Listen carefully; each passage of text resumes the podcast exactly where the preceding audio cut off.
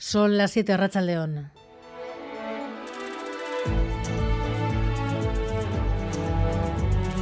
Gambara, con Arantxa García.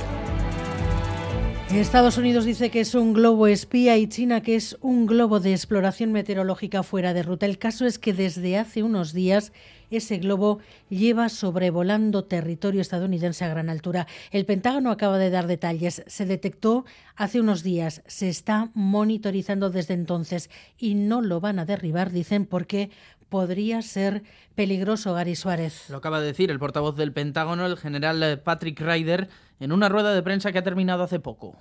Considering the, the size of the payload on this, uh, looking at the potential for debris uh, and the impact on civilians on the ground or property damage. Debido al tamaño del globo, podría ser peligroso derribarlo para las personas y las propiedades que están en el suelo, y por eso no lo tirarán abajo, aunque ya lleve unos días en espacio aéreo estadounidense. Ryder ha explicado que no consideran el globo aerostático, que consideran que el globo aerostático no representa una amenaza física para las personas en tierra. También ha dicho que probablemente el globo de vigilancia chino estará sobrevolando Estados Unidos durante unos días más y que se dirige hacia el este, aunque no ha dado detalles de dónde se encuentra ahora mismo exactamente. En unos minutos hablamos con la corresponsal de I T V en Nueva York para testar el alcance de esta nueva fricción entre Washington y Pekín.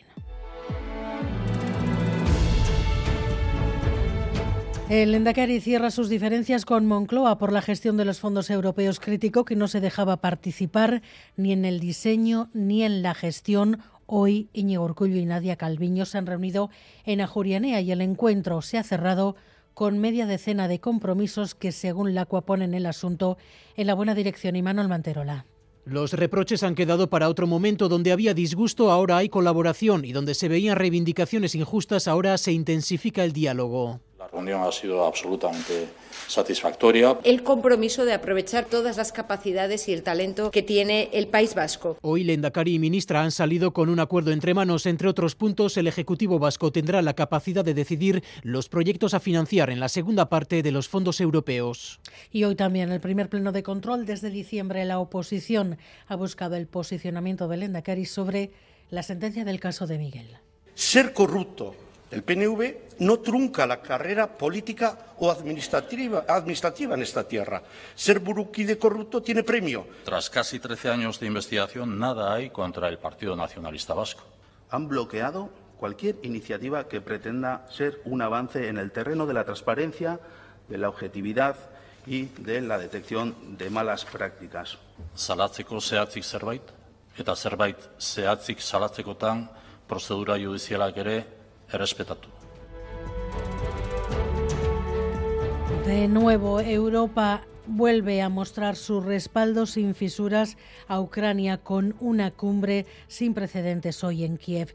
A casi a punto de cumplirse un año de la adhesión, von der Leyen y Michel han recordado que la integración, sin embargo, en la Unión tiene sus ritmos y sus normas, y aunque apoyan sin duda al país invadido por Rusia, no se va a saltar ninguna pantalla. Bruselas, Amaya Portugal. Las sirenas han sonado en Kiev dos veces durante el tiempo que ha durado esta cumbre entre la Unión Europea y Ucrania, histórica por celebrarse en zona de guerra. Lo ha destacado la presidenta de la Comisión, Ursula von der Leyen. Han tenido que ponerse a refugio, lo que les ha servido para ponerse en la piel de los ucranianos de a pie.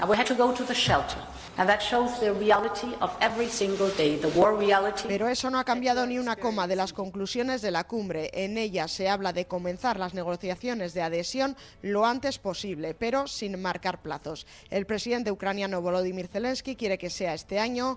Von der Leyen y el presidente del Consejo, Charles Michel, le emplazan al informe que publicará la Comisión en otoño, y entonces ya se verá. Bueno, pues en algunos de los asuntos del día, pero además está el deporte. Hoy fútbol, juega el Athletic en aproximadamente dos horas. Eduardo García, Racha León. ¿Qué tal, Racha León? Partido importantísimo en San Mamés. Arranca la segunda vuelta de la Liga y el equipo rojiblanco recibe al Cádiz, que está en zona de descenso, un Cádiz que ha ganado en sus últimas dos visitas a Bilbao además, así que es obligado a ganar para los leones, puesto que llevan además tres partidos seguidos perdiendo en este punto del campeonato. Tenemos también baloncesto en eh, Vitoria, en Gasteiz, en el Bosch Arena, la jornada veintitrés de la Euroliga.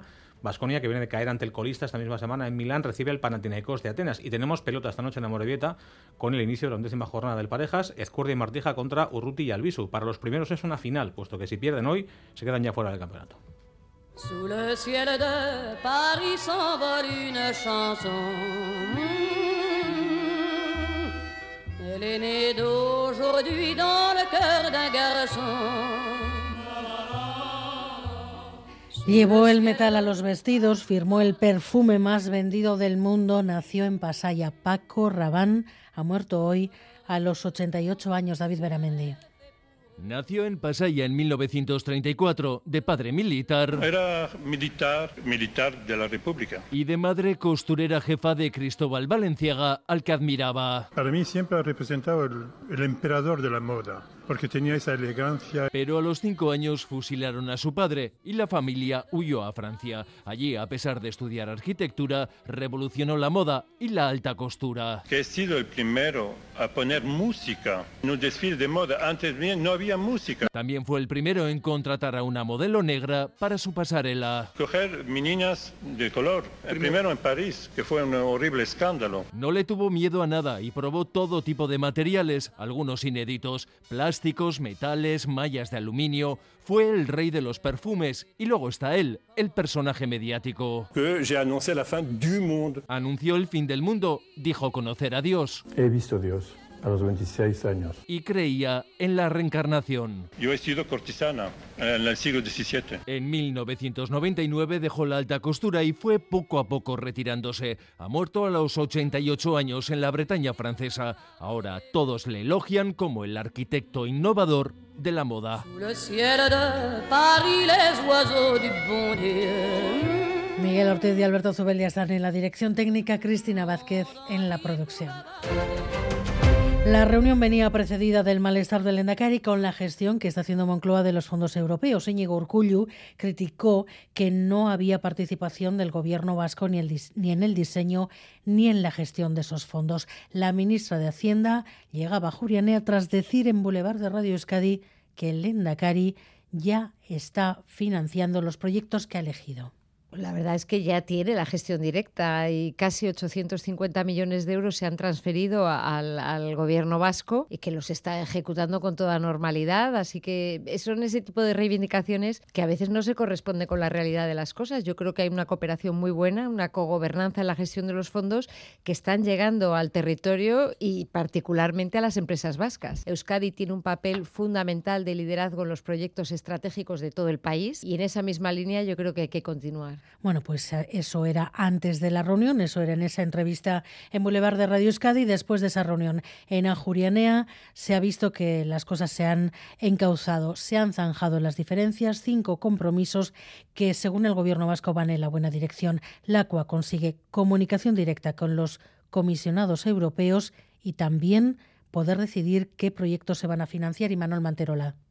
Las acusaciones mutuas han dado paso a una imagen conjunta donde las palabras colaboración, diálogo han sido constantes. El propio Lehendakari ha calificado la reunión de paso adelante. Hemos dado un paso adelante en lo que pudiera ser una participación en la definición de los proyectos y la decisión sobre los proyectos. Otra cuestión diferente es la gestión de los préstamos, pero sí en la decisión sobre los proyectos. Ese es uno de los cinco puntos acordados entre el Lehendakari y la ministra Calviño, que salían de su encuentro con un acuerdo bajo el brazo en materia de fondos europeos. El disgusto expresado por carta por el Lehendakari en diciembre ha quedado disipado. Yo creo que la reunión ha sido absolutamente satisfactoria para lo que pueda ser una colaboración en una participación conjunta entre el Gobierno vasco y el Gobierno español a futuro. Y la ministra dice que hay un alineamiento total en las prioridades. Insiste en matizar, eso sí, que al Lehendakari ya se le tenía en cuenta antes. Los proyectos que ha ido proponiendo el Lehendakari desde hace un año o más de un año se han ido encajando. Por eso yo decía, no entiendo el disgusto, porque por nuestra parte eh, la voluntad de trabajar codo a codo con el Gobierno vasco es una constante. Tensión encauzada y relación normalizada con Calviño, porque el Lehendakari, preguntado en rueda de prensa, ha dicho que la relación con Pedro Sánchez es textualmente muy mejorable. Bueno, pues así están las cosas. Tanto Nadia Calviño como el Lehendakari Íñigo Urkullu dan por solventadas las diferencias que había sobre la gestión de los fondos europeos. Pero además hoy el Parlamento retomaba los plenos de control que no se celebraban desde diciembre y al Lehendakari le esperaba un rosario de interpelaciones de la oposición. Primer asunto, el caso de Miguel tras la sentencia del Supremo. Racha Ruiz. En el primer pleno tras la sentencia sobre de Miguel, Carlos Iturgaiz del Partido Popular censuraba que el P N V combate la corrupción pero defiende a sus corruptos. Ser burukide corrupto tiene premio y encima lo pagamos entre todos los vascos. Vox denunciaba el goteo de irregularidades por parte de cargos jeltzales y a E H Bildu le preocupa el desinterés del P N V, decían, por las iniciativas para acabar con las malas prácticas. Josu Estarrona. Han bloqueado cualquier iniciativa que pretenda ser un avance en el terreno de la transparencia y de la detección de malas prácticas. El lehendakari reiteraba la determinación de su partido contra la corrupción, reconocía que es imposible controlar todos los comportamientos contrarios a la legalidad, pero defendía la responsabilidad ética y el legado del P N V. Usted sabe que este caso no se ha denominado caso P N V. Nada hay contra el Partido Nacionalista Vasco. Pertenezco a una generación política que recogió el legado de personalidades de la talla de Aguirre, Landaburu, Irujo, Ajurianea, Rezola. Nos ha costado mucho esfuerzo conseguir unas instituciones en las que se realice nuestra voluntad de autogobierno. Y no estamos dispuestos a que nada enturbie este legado, ese esfuerzo y esta trayectoria. Urkullu le animaba al parlamentario de E H Bildu a que denuncie si sospecha de algún hecho en concreto. Otros dos asuntos más en ese pleno de control. El lehendakari ha rechazado el pacto de país por el euskera que le ha propuesto E H Bildu tras las últimas sentencias judiciales. Zuk beste gai batzuen inguruan herri akordioak behar direla esan izan duzu. Euskararen inguruko herri akordioa proposatzen dizut. Herri honetako euskalgintza, eragile, elkarte, herritar, alderdi eta euskara beste hizkuntzen pare, ez gehiago baino ez gutxiago ikusi nahi dugun guztion arteko herri akordio bat. Irun, Laudio, Barakaldo, Gasteiz judizializatuta dauden gaiok tokiko erakunden esparrutara mugatutako eta bertan sortutako auziak dira. Horietariko bakar batek ere ez du zalantzan jarri hizkuntza normalizazioaren prozesua. Eta Jaurlaritzak ez du atzera egingo herri helburu eta legezko bete behar horrekin. Y el tercer asunto, la escasez de médicos y los problemas de la sanidad pública. Elkarrekin Podemos pide una reflexión para implementar la exclusividad a los facultativos de la pública. Que hay que priorizar el servicio público sobre sanidad privada, porque la salud de la gente y, por lo tanto, la vida no puede estar condicionada por su nivel económico. ¿Qué ocurriría si fijáramos una exclusividad para quienes trabajan hoy en día en el sistema público vasco? Nos veríamos inmersos en una dura competencia por las y los profesionales que hoy trabajan en Euskadi.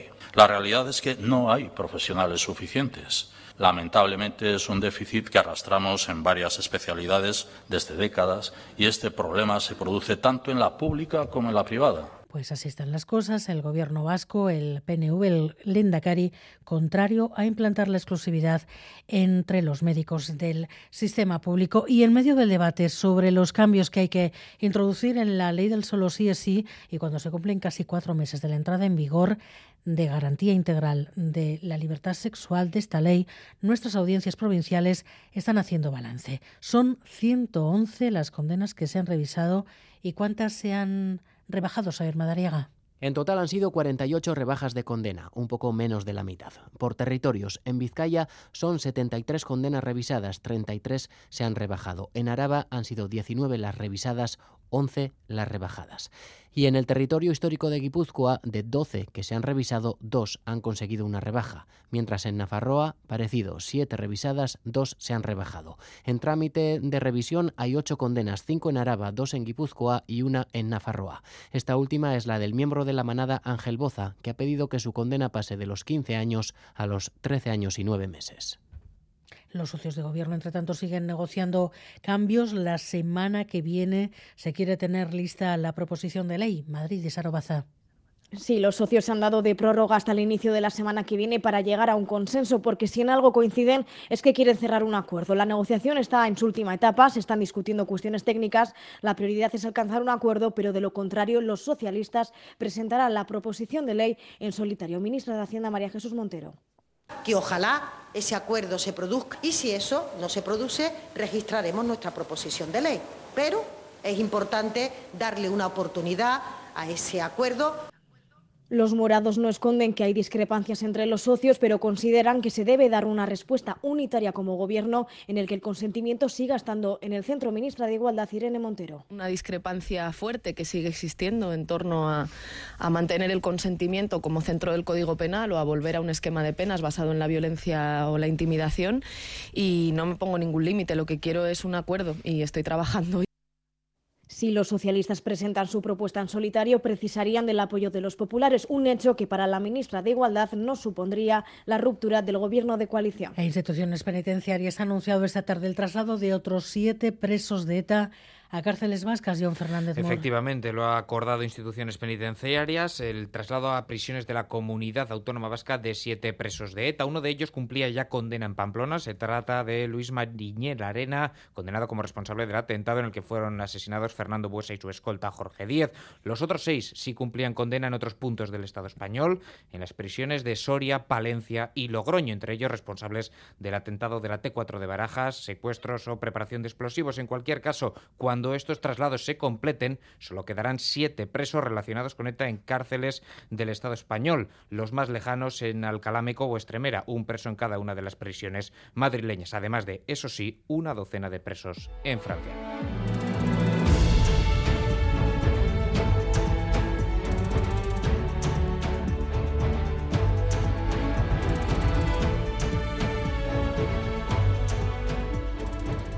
Según China, es un globo de exploración meteorológica que se ha desviado de su ruta, pero Estados Unidos insiste en que es una nave espía. Las autoridades estadounidenses lo han detectado hace unos días sobre su espacio aéreo, y prueba de la importancia que le dan al caso es que el secretario de Estado Blinken ha suspendido el viaje que tenía previsto a Pekín. Corresponsal Yeray Díaz, Racha León. A Racha León, a Estados Unidos no le han servido las explicaciones de China y el secretario de Estado Anthony Blinken, horas antes de partir hacia Pekín, ha cancelado su visita, de momento sin nueva fecha. Era una visita importante, la primera en casi seis años de un alto cargo del gobierno estadounidense. El objetivo era calmar las aguas en unas relaciones ya complicadas y debilitadas entre los dos países, con temas como Taiwán o Ucrania. Pero Washington considera inaceptable que un globo chino esté sobrevolando el espacio aéreo estadounidense. No lo han derribado por los riesgos que tenía, pero lo están vigilando. Washington acusa a Pekín de espionaje. China ha admitido que la nave es suya, pero dice que es una nave civil que se utiliza para investigación, sobre todo meteorológica. Aseguran que sin quererlo se ha desviado del camino y han pedido perdón. Aún así, Blinken ha decidido, de momento, no ir a China, y aumenta todavía más la tensión entre los dos países. Entre tanto, Europa no va a saltar pantallas para la adhesión de Ucrania a la Unión, aunque los veintisiete siguen mostrando su respaldo sin fisuras a Kiev. Hoy, con una cumbre en la capital de Ucrania, bajo las sirenas antiaéreas. Bruselas, Amaya Portugal. Primera cumbre entre la Unión Europea y Ucrania desde que el país tiene estatus de candidato, y han dejado por escrito en las conclusiones que Ucrania tiene toda la determinación de cumplir con los requisitos para comenzar cuanto antes las negociaciones de acceso. Cuanto antes significa antes de que acabe el año para Volodymyr Zelensky. Pero nadie se lo ha prometido. Von der Leyen le reconoce el mérito de ir cumpliendo pasos concretos estando en plena guerra. Pero la última evaluación de la Comisión dice que a Ucrania le queda mucho por hacer en aspectos como el control financiero, las políticas sociales o el medio ambiente. De todas maneras, como siempre, la Comisión presentará en otoño el informe detallado sobre la evolución de todos los estados candidatos, y basándose en él, el Consejo tomará decisiones. Charles Michel no cierra la puerta al arranque de las negociaciones entonces. Pero recuerda que cada paso exige la unanimidad de los veintisiete. Gambara, con Arantxa García. Entre las cosas que nos trae este día, este viernes, el adiós emocionado de la consejera Artolazaba al último pleno, a unos días de dejar también el gobierno para centrarse en la campaña a la alcaldía de Gasteiz. He tratado siempre de respetar en todo momento la cortesía parlamentaria. Les pido disculpas, os pido disculpas si en algún momento os he podido ofender. Y bueno, se acabó. He terminado ya mi etapa aquí. Y bueno, os voy a echar de menos. Es que ricasco.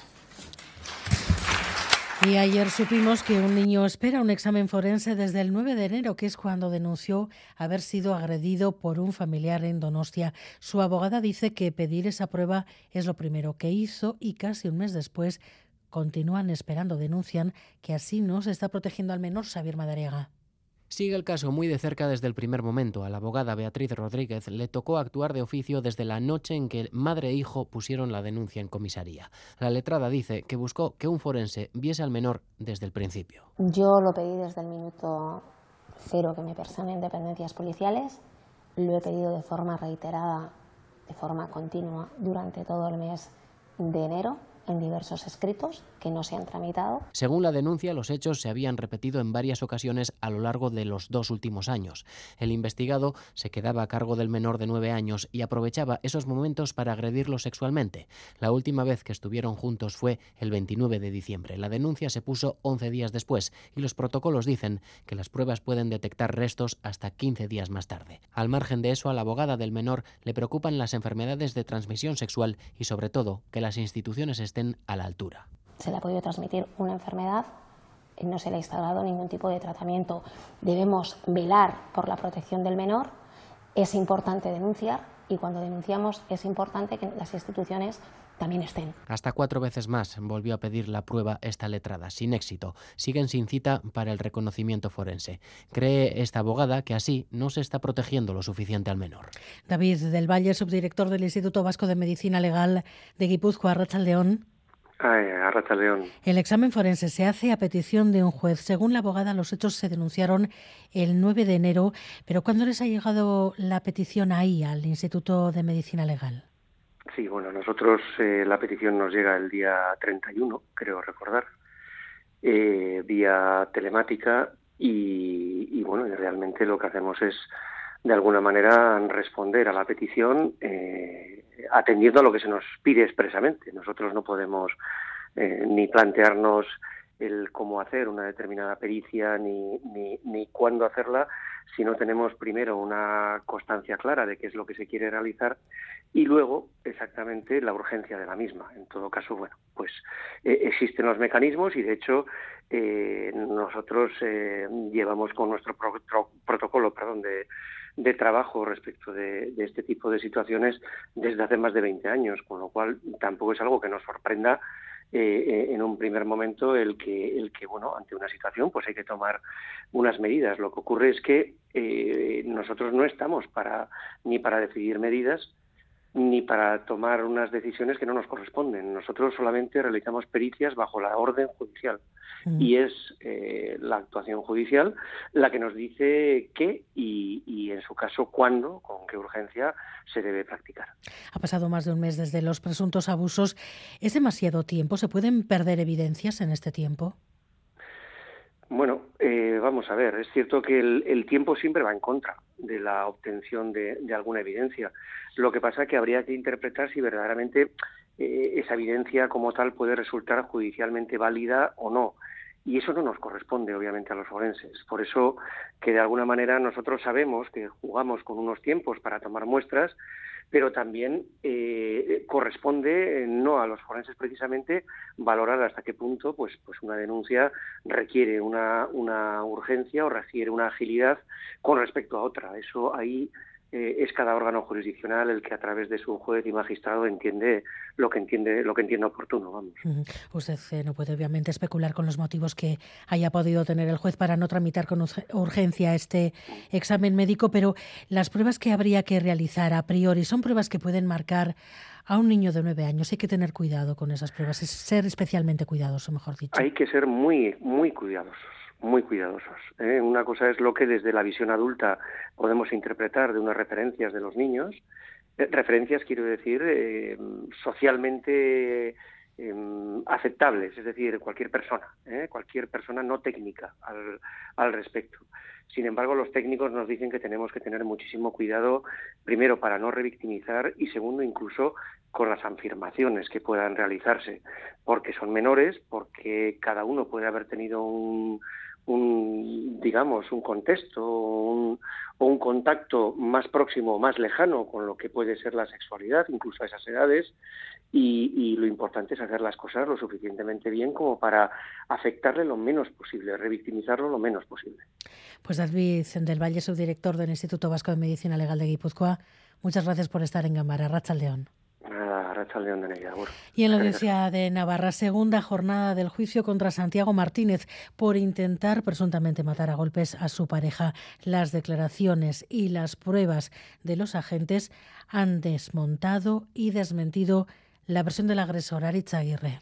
Los agentes de policía echan por tierra la versión del acusado. Santiago Martínez afirmó ayer que no se acordaba de nada y que tras la agresión vio viva a Ana Delgado. Sin embargo, al entregarse a la Guardia Civil dijo esto. Me contesta, he matado a mi mujer. Me dijo que le había pegado con un objeto metálico repetidas veces y que paró cuando se dio cuenta de lo que estaba haciendo. El acusado sugirió ayer que había mediado una pelea con un espejo. Puedo describir como una sombra gris viniendo hacia mí a golpearme. ¿Y qué era? El espejo. Pero los agentes que presenciaron el lugar de los hechos y la policía científica lo desmienten, no hubo pelea. ¿Había cristales rotos? Yo no vi ni cristales ni espejo. Lo que usted presenció directamente era que había habido una pelea entre dos personas o que una persona había sido machacada por otra. No, que una persona había sido machacada. El acusado no vio sangre, pues los agentes dicen que el escenario era dantesco. Mucha cantidad de sangre por toda la habitación. Donde más sangre de todo lo que su actividad profesional ha podido presenciar. Sí, sin duda, sin duda. Nosotros nos encontramos una chaqueta o algo manchada de sangre, precisamente porque como había tanta sangre, los sanitarios se habían comentado que para no resbalarse la habían colocado allí. Los peritos confirman la versión de la víctima, que fue golpeada fuertemente de arriba abajo y en muchas ocasiones cuando estaba tumbada. El juicio terminará el viernes de la semana que viene. Han habilitado una última vista para conclusiones y última palabra.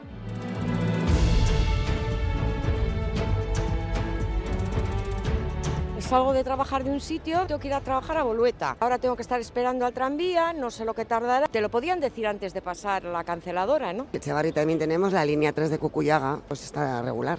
No he podido llegar a mi puesto de trabajo. En Etxebarria nos hicieron bajar. Viajeros del metro durante las dos horas que ha estado parado por una avería entre Casco Viejo y Basauri. Ha habido retrasos generalizados en todas las líneas. Poco después de la una de la tarde el servicio ha empezado a recuperar la normalidad. Y Adegi prevé que Gipuzkoa pueda recuperar este año la producción perdida durante la pandemia. Trabaja con la previsión de que este año puedan crearse más de dos mil empleos. Fermín Alberdi. La economía crecerá en dos mil veintitrés, pero crecerá menos, aunque lo suficiente para incorporar en Guipúzcoa al menos a dos mil personas más al mercado laboral. Son las previsiones del presidente de Adegi, Eduardo Junquera. Al final del año, los indicadores de confianza mejoran ligeramente y se prevé un dos mil veintitrés algo mejor de lo vaticinado a mediados del año pasado. Estimamos un crecimiento del Producto Interior Bruto entre el cero coma cinco y el dos por ciento. Las empresas guipuzcoanas consultadas en enero son optimistas, casi un noventa por ciento. Prevé o bien mantener o bien relanzar su actividad. Decrecen los temores, pero la inflación, los intereses y la situación geopolítica siguen preocupando al empresariado. Y los más de cincuenta mil trabajadores del metal de Vizcaya ya tienen nuevo convenio. Marca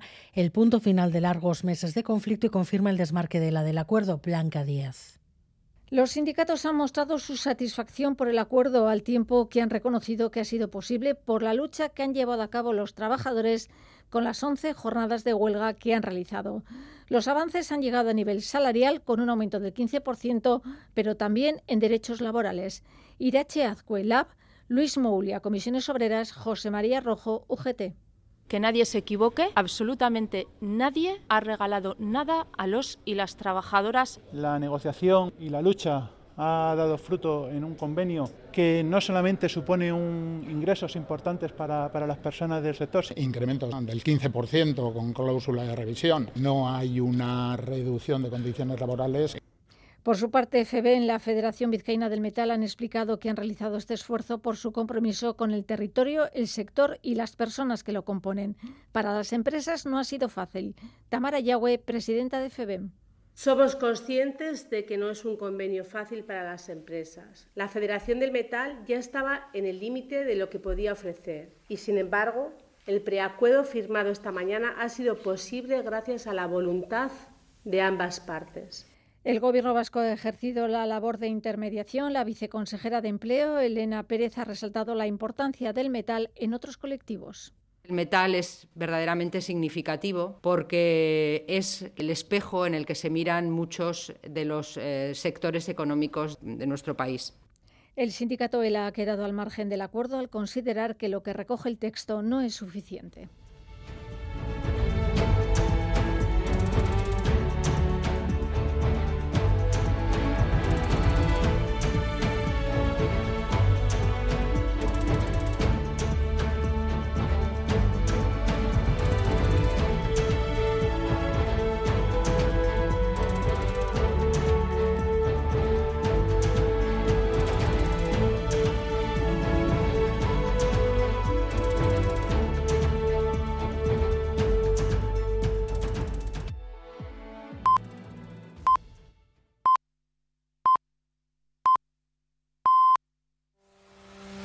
Este domingo, en Crónica de Euskadi Fin de Semana, entrevista a Loli García, secretaria general de Comisiones Obreras Euskadi. Será a partir de las ocho y media de la mañana en Radio Euskadi.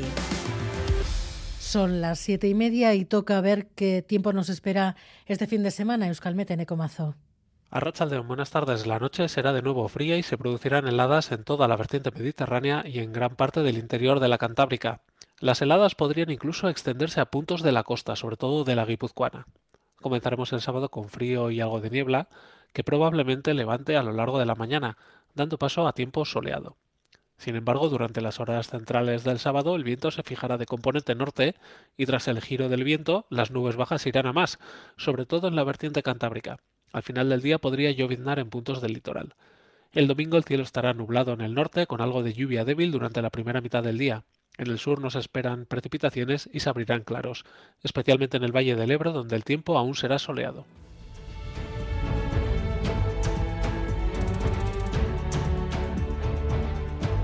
Esta tarde en Gambara reservamos un espacio para hablar del cáncer. Mañana es el Día Internacional de la Lucha contra esta enfermedad y hay titulares que abruman. En dos mil treinta, en solo siete años, uno de cada tres personas habrá padecido cáncer. Es una cara de la moneda, la otra la que nos habla de investigación, de avances y de curación. La mortalidad por esta enfermedad ha bajado en una década en todos los tumores malignos y en ambos sexos. Nos acompaña Gorka Oribe, investigador, catedrático de farmacia en la Universidad del País Vasco. Nos ayuda a atender cuál es la evolución de esta enfermedad. Arratxa León, Gorka. Arratxa León, buenas tardes. Bueno, quizá no siempre coincide con la percepción social la estadística, pero la sensación general es que cada vez hay más personas afectadas por esta enfermedad, incluyendo a personas jóvenes. Bueno, a ver, sí, la, la percepción es que indudablemente, tanto ahora como a futuro, ¿no?, con los datos que tú avanzabas, pues el cáncer va a estar claramente presente tanto en hombres y en mujeres. Hay que tener en cuenta, eh, primero, que cada vez somos más personas y que también la edad media de la población, pues en nuestra sociedad cada vez es mayor, ¿no? Además de que afortunadamente vivimos más, pues también somos o vamos a ser muchos más los mayores de aquí a unos cuantos años. Esto quiere decir que, que en esa población, digamos, más anciana, el riesgo de padecer la enfermedad es elevado. No hay que olvidar, y luego hablaremos de ello seguramente, que uno de los principales factores de riesgo del cáncer es la edad, es cumplir años, ¿no? Pero dicho esto, creo que hay otra fotografía importante, y es que a lo largo de las dos últimas décadas en nuestro entorno, incluso a nivel nacional, pues bueno, ha habido, digamos, una, un descenso de mortalidad importante, ¿no?, asociado realmente a, a muchos tumores y también en ambos sexos. Esto quiere decir que, bueno, pues esa supervivencia a la enfermedad ha ido en aumento. Eh, se ha duplicado, se cree, en los últimos cuarenta años y tenemos ya unos datos indicativos pues muy similares, ¿no?, a, a lo que es nuestro entorno, además con una expectativa de que, de que lo siga haciendo. Esto es, de que la ciencia, la investigación, la tecnología vayan aportando herramientas que vayan también luchando, digamos, contra esta enfermedad. La supervivencia cada vez mayor, esto nos da una perspectiva de cómo está evolucionando la enfermedad, pero vamos a intentar profundizar un poquito más, Gorka. ¿Baja la mortalidad? ¿Cómo baja? Bueno, a ver, la, la, realmente una de las primeras características que tenemos que identificar o, o detallar a la hora de describir esta enfermedad es que no existe una única enfermedad, ¿no? Realmente el cáncer es un conjunto casi de enfermedades, porque allá donde sea el tumor, pues probablemente sus características, su evolución, su pronóstico y supervivencia pues, pues cambian, ¿no? Eh, se habla de que a la supervivencia neta a cinco años del diagnóstico, los pacientes, pues por ejemplo en el dos mil ocho a dos mil trece era del cincuenta y cinco en hombres y el sesenta en mujeres, y estos datos pues, pues han ido aumentando, ¿no?, de forma además relevante, ¿no? Eh, hoy en día, por ejemplo, en, en hombres pues hay tumores que tienen una supervivencia neta estandarizada muy elevada, puede ser incluso de hasta el noventa por ciento en próstata o en testículo, pero también nos encontramos con otros, por ejemplo el del páncreas o el del pulmón, que tienen unas supervivencias muy bajitas, ¿no? Todavía el de páncreas sigue siendo una de las asignaturas pendientes, apenas llega al diez por ciento. En el caso de las mujeres, pues ocurre un poquito lo mismo, ¿no? Hay algunos tumores que Eh, obviamente con las pruebas diagnósticas y los tratamientos actuales superan ampliamente el ochenta, incluso el noventa por ciento de supervivencia neta. Hablo del de tiroides, algún melanoma o incluso, si se pilla a tiempo, el propio cáncer de mama, pero otra vez, ¿no? Tumores como el de hígado, el de esófago o el propio tumor de páncreas, volvemos, fíjate, en ambos sexos al mismo, apenas llega al diez por ciento, ¿no? Entonces, realmente eh, hay un panorama muy variable, pero sí que se está observando de forma progresiva que en la mayor parte de ellos, pues bueno, con las técnicas diagnósticas, preventivas, eh, de abordaje actuales, pues se puede llegar a, a, a mejorar realmente esa supervivencia final. ¿Y de qué depende? Eh, ¿Por qué en algunos casos baja la mortalidad o aumenta la supervivencia y en otros tipos de cánceres no? ¿Cuál es la, el, la, el motivo? ¿Un asunto de investigación o no? Bueno, a ver, eh, to- todo puede afectar, ¿no? Eh, indudablemente no, no es lo mismo hacer un análisis superficial de la piel o, por ejemplo, de una mama, donde hay una clase de técnicas eh, y herramientas, digamos, para cribar, ¿no? Para identificar, por lo menos para monitorizar a la población de manera progresiva, que tumores, por ejemplo, pues como el de hígado o tumores como, por ejemplo, el de páncreas, en algunos casos el de pulmón, que es difícil identificarlos, ¿no? No hay manera de analizar el páncreas de una persona anualmente, ¿no? Muchas veces cuando ya dan señales, pues eh, ya metastatizado, es tarde, e incluso luego las cirugías, eh, la, el abordaje posquirúrgico suele ser muy complicado, ¿no? O sea, indudablemente esto es fundamental, el, el diagnóstico precoz, y luego, sin duda, ¿no? Pues eh, el tratamiento también está avanzando mucho con las nuevas herramientas, los nuevos fármacos, las nuevas tecnologías que permiten incluso pues, pues, eh, subclasificar, ¿no? Un, un mismo tumor de mama para una mujer pues, pues no es lo mismo según cuál sea esa característica del tumor, ya no solamente el estadio, ¿no? Según cuál sea ese nombre y apellido específico del tumor puede haber realmente tratamientos que son muy eficaces y en algunos otros casos realmente la supervivencia es un poquito más complicada. Pero sin duda alguna uno de los aspectos clave es ese diagnóstico y abordaje previo para identificar los tumores cuanto antes y también, en cierto modo, pues aspectos ligados a factores de riesgo, ¿no? Eh, se sabe perfectamente que el hecho de que una población, hombres o mujeres, consuma más tabaco, alcohol, aspectos ligados a la dieta, la obesidad, etcétera, la propia edad que decíamos, m- algunos inevitables, pero otros perfectamente evitables, también están claramente relacionados con el cáncer. Mañana, lo decíamos, es el día y llega con dos mensajes muy claros: prevención e investigación. Afortunadamente es imposible resumir en un minuto todos los avances que nos deja el año, pero poco a poco se van asomando titulares que hablan de avances que van mejorando los índices de supervivencia. Gorka, te vamos a pedir que elijas alguno de los avances más importantes. Bueno, pues mira, un, para mí un avance importante es todo aquello que pueda estar ligado a aspectos epigenéticos, que no esté claramente marcado en nuestros genes, nuestros hábitos de vida. Todo lo que sea mejorar determinados hábitos de vida que ya se está observando pueden reducir el riesgo de cáncer. Y como te decía antes, puede ser desde evitar el sedentarismo a comer menos alimentos ultraprocesados. Fundamentalmente los avances en diagnóstico. Esto también es muy importante, identificar cuanto antes los tumores. Se están trabajando con biopsias líquidas, por ejemplo, para incluso, a través de extracciones de sangre, identificar esos tumores que muchas veces son complicados.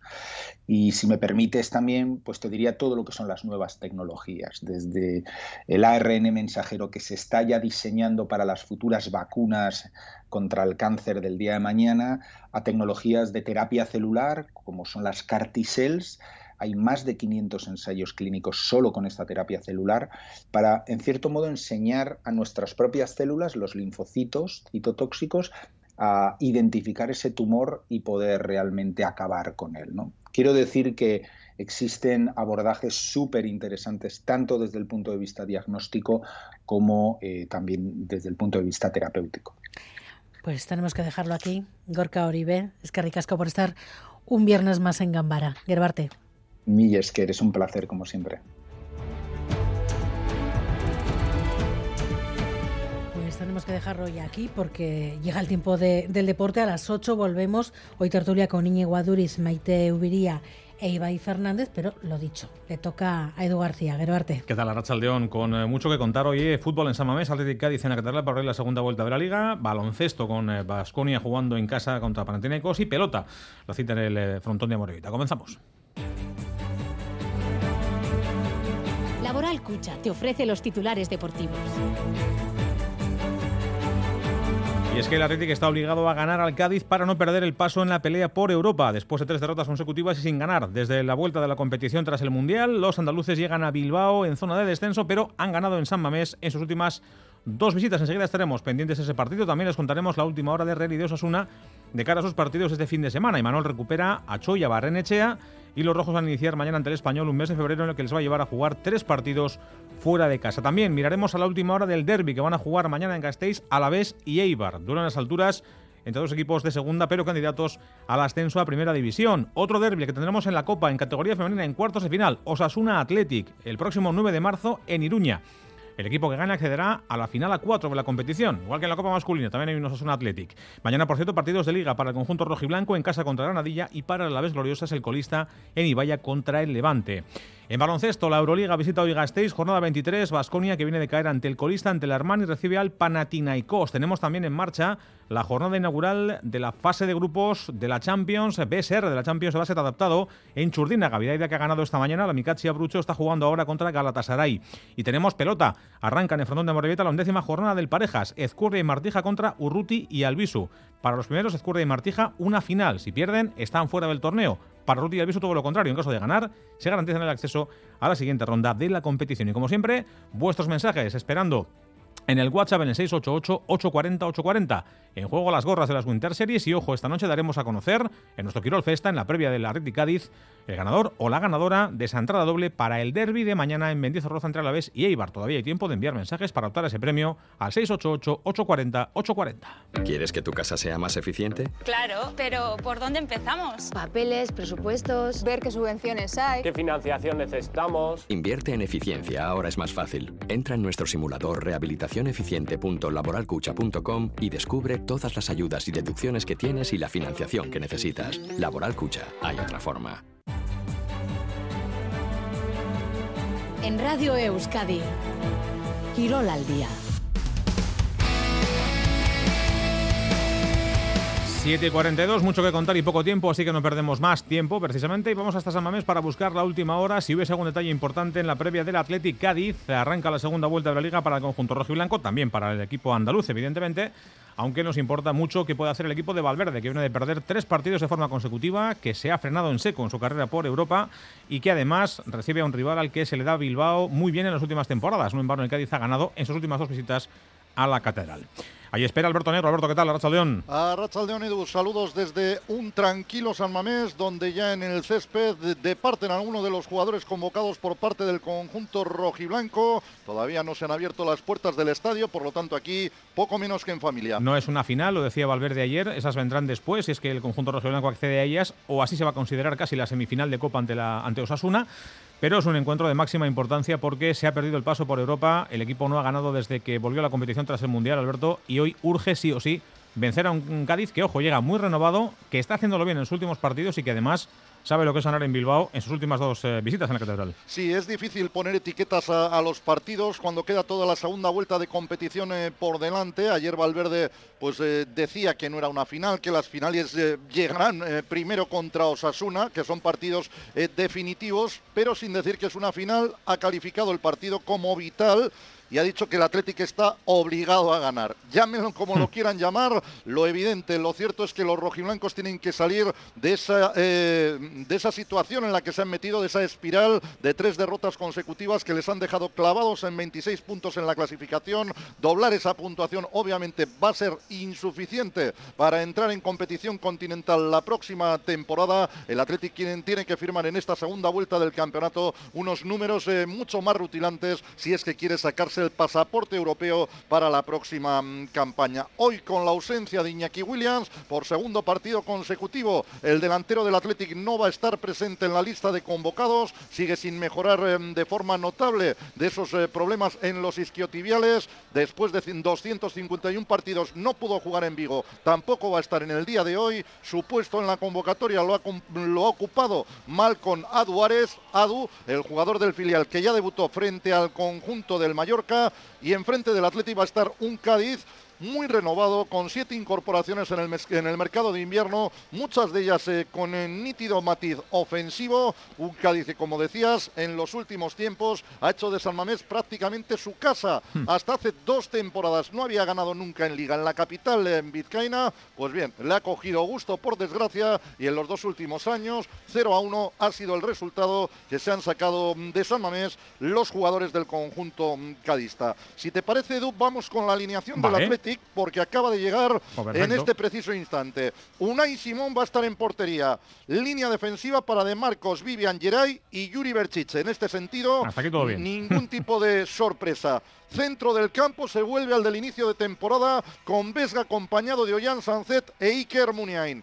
Nico Williams va a estar en la derecha, Alex Berenguer, a pesar de la gastroenteritis que ha sufrido esta semana, en banda izquierda, y en punta de ataque Raúl García. Por lo tanto, once de lujo del Athletic para enfrentarse en el día de hoy al equipo de Sergio González. Va a pitar Pizarro Gómez, el saque de honor a cargo de Alex Chicón después de ollar el Manaslu en invierno, y el partido arranca en hora y cuarto con ese once ya confirmado y ese centro del campo que vuelve a ser el del inicio de la campaña, con Vesga, con Muniain y con Ollán Sanzet, escoltados por Nico Williams, Berenguer y Raúl García. Alberto, gracias, hasta luego. Agur. En una hora volveremos a la Catedral con Quirol Festa y ya con la previa y el partido que va a disputarse desde las nueve entre el Athletic y el Cádiz, abriendo la jornada veinte de Liga en Primera División, que va a continuar para el fútbol vasco mañana con Osasuna como protagonista a las dos de la tarde en Cornellá del Prat ante el Español, otro equipo en apuros, iniciando además el conjunto navarro una serie de encuentros que le van a llevar en este mes de febrero a jugar muchos fuera del Estadio Belsadar. diecinueve convocados, el último en caer, ya lo saben, ha sido Emar Oroz, que no está para viajar, que no va a estar en Barcelona, y Yago Barrasate, que espera que su equipo lo haga igual de bien fuera que en casa. Necesita Osasuna sumar para poner ese tres que quiere ver Arrasate cuando acabe este segundo mes del año. Sabemos es que hay cuatro partidos y queremos sumar, tampoco nos hemos puesto a pensar X puntos, ¿no? Eh, hay que poner el tres por delante cuanto antes. Cuando tienes el tres por delante prácticamente ya estás cerca de, de, del objetivo principal, y cuanto más cerca estemos del objetivo, pues mejor afrontas todo lo que, lo que viene, ¿no? Nosotros lo que queremos es que los partidos de Copa, tanto el de ida como el de vuelta, sean partidos claves y que, y que no tengamos que estar pendiente de que si el fin de semana nos jugamos la vida por como nos ha pasado en Copa los últimos años, ¿no? Y para eso hay que arrear y, y desde mañana, ¿no? A las dos mañana el partido en Cornellá del Prat entre Español y eh, Osasuna. Y para el domingo, a las seis y media, queda en Anoeta el duelo entre la Real y el Valladolid. Con buenas noticias para Imanol, que ha recuperado algunos jugadores en estos últimos días, como el caso de Momo Ochoa, también Barrenechea, que parecía tocado, está para jugar, y también lo están tanto Brais Méndez como Sorloz y eh, Zubeldia, a quienes Imanol quería dar algún tipo de descanso, pero eh, con los que va a tener que contar, habida cuenta de cómo tiene el equipo, con esos problemas que ya hemos contado toda la semana en el lateral derecho, donde no hay un jugador específico. Puede que incluso el propio Zubeldia acabe en esa demarcación, como lo hizo en una fase del partido en la última jornada, en el Santiago Bernabéu. Imanol, que ha reconocido que el equipo está muy bien, más allá de las lesiones, evidentemente tercero en la tabla, esperando rival en octavos de final de la Europa League, también lo hizo muy bien en la Copa, pero que estamos en febrero, todavía no se ha conseguido nada, y tiene claro el de Orio que van a llegar momentos chungos, que habrá que pasarlos bien. Es verdad que, que bueno, que vamos terceros y que hemos hecho una gran primera vuelta, pero de ahí a decir que este año, no sé, que tenemos que estar en semifinales de Europa League, que si tenemos que estar eh, cerca de, lo, de Barcelona y del Madrid, que si tenemos que estar en Champions. Esto va a ser muy largo. Creo que vamos a tener un momento de, de bajón, tanto a nivel físico como de, de resultados. Espero que sea más corto que otros años, y eso es lo que nos va a por, permitir estar lo más arriba posible al final.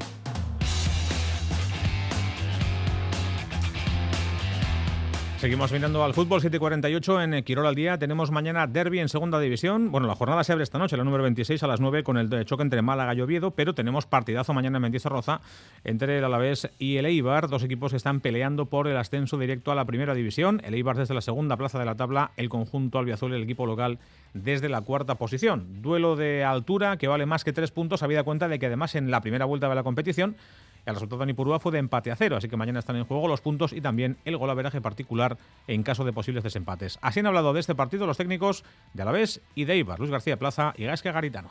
tenemos que salir de principio por el partido, además no lo concibo de otra manera. Mañana es un partidazo, yo creo que va a haber otro ambiente cojonudo aquí en casa, con nuestra gente, con nuestra afición a tope, y es un partido que si logramos ganar, desde luego, pues, pues reafirma, yo creo, el buen momento que estamos en, en enero, ¿no? Que creo que es uno de los mejores momentos del año, con, no solo con resultados, sino con muy buenas sensaciones. Creo que estamos transmitiendo muchas cosas de las que a mí me gusta. Sí, vamos a un campo difícil y esperamos un partido difícil ante un rival eh, directo nuestro y que está arriba en la clasificación también, y vamos a un gran estadio con una gran afición también, pero nosotros eh, también somos un buen, un buen equipo, con también una buena afición que nos va a apoyar ahí también.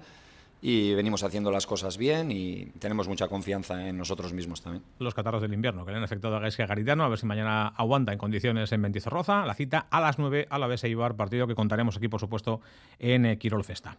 Y si tenemos a la vuelta de la esquina, de aquí a poco más de un mes, eh, a poco menos de un mes, de hecho, el partido de la E A semifinales de Copa entre Osasuna y Athletic en la categoría masculina, hoy el bombo ha sido caprichoso en el sorteo de los cuartos de final de la Copa de la Reina, de la Copa Femenina, y ha emparejado al conjunto navarro y al rojiblanco, que esto sí, se van a jugar ese choque de cuartos a partido único. Será el próximo día nueve de marzo a las seis y media en Iruña. El equipo que gane accederá a la Final Four de la competición, así que lo que está en juego es nada más y nada menos que continuar a esa siguiente ronda, la definitiva ya, de esta Copa de la Reina. Escuchamos a las técnicas entrenadoras de ambos equipos, a Kakun Bainz y a Erayo Turregui. La verdad que cualquier rival que, que nos hubiera tocado esperábamos que, que, bueno, que sea complicado, ¿no? Al final todos los rivales que nos podían tocar eran de, de categoría superior, pero bueno, pues contentas con, con poder enfrentarnos al Athletic Club en, en nuestro primer partido oficial contra ellas.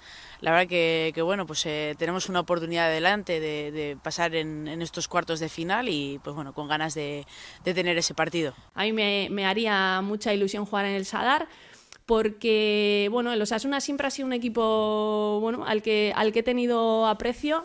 Eh, me gusta el perfil de jugadora navarra, siempre me ha gustado. Son, son jugadoras y son equipos eh, muy competitivos, que nunca arrojan la toalla.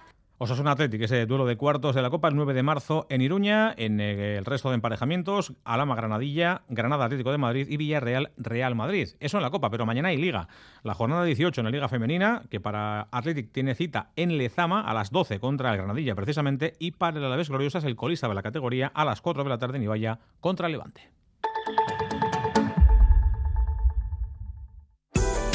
Eficiencia energética, materiales innovadores, respeto medioambiental, transporte sostenible. Si quieres transformar la edificación y las ciudades, los grados en Ingeniería Civil y Arquitectura Técnica y el doble grado son para ti. Escuela de Ingeniería de Gipuzkoa de la U P V E H U. Construye tu futuro. Ha llegado el día, se acabaron las esperas, damas y caballeros, bienvenidos a la época de la inmediatez. ¡Eh! ¿Que estamos en dos mil veintitrés? Llévate ahora el Suzuki S-Cross con etiqueta Eco, tracción cuatro por cuatro, cámara trescientos sesenta, últimos sistemas de seguridad avanzada y entrega inmediata. ¡Sí, sí, inmediata! Nuevo Suzuki S-Cross. Acércate a conocerlo a Gelsucar, en Astigarraga. Guiard, Sorolla, Ucelay, Oteiza, Arrue, Domínguez, Menchugal. La Galería Lorenart presenta una extraordinaria exposición donde podrán adquirirse obras de los mejores artistas del siglo veinte y actual. Hotel Ercilla, del uno al seis de febrero, Bilbao. En Radio Euskadi, Kirol al día.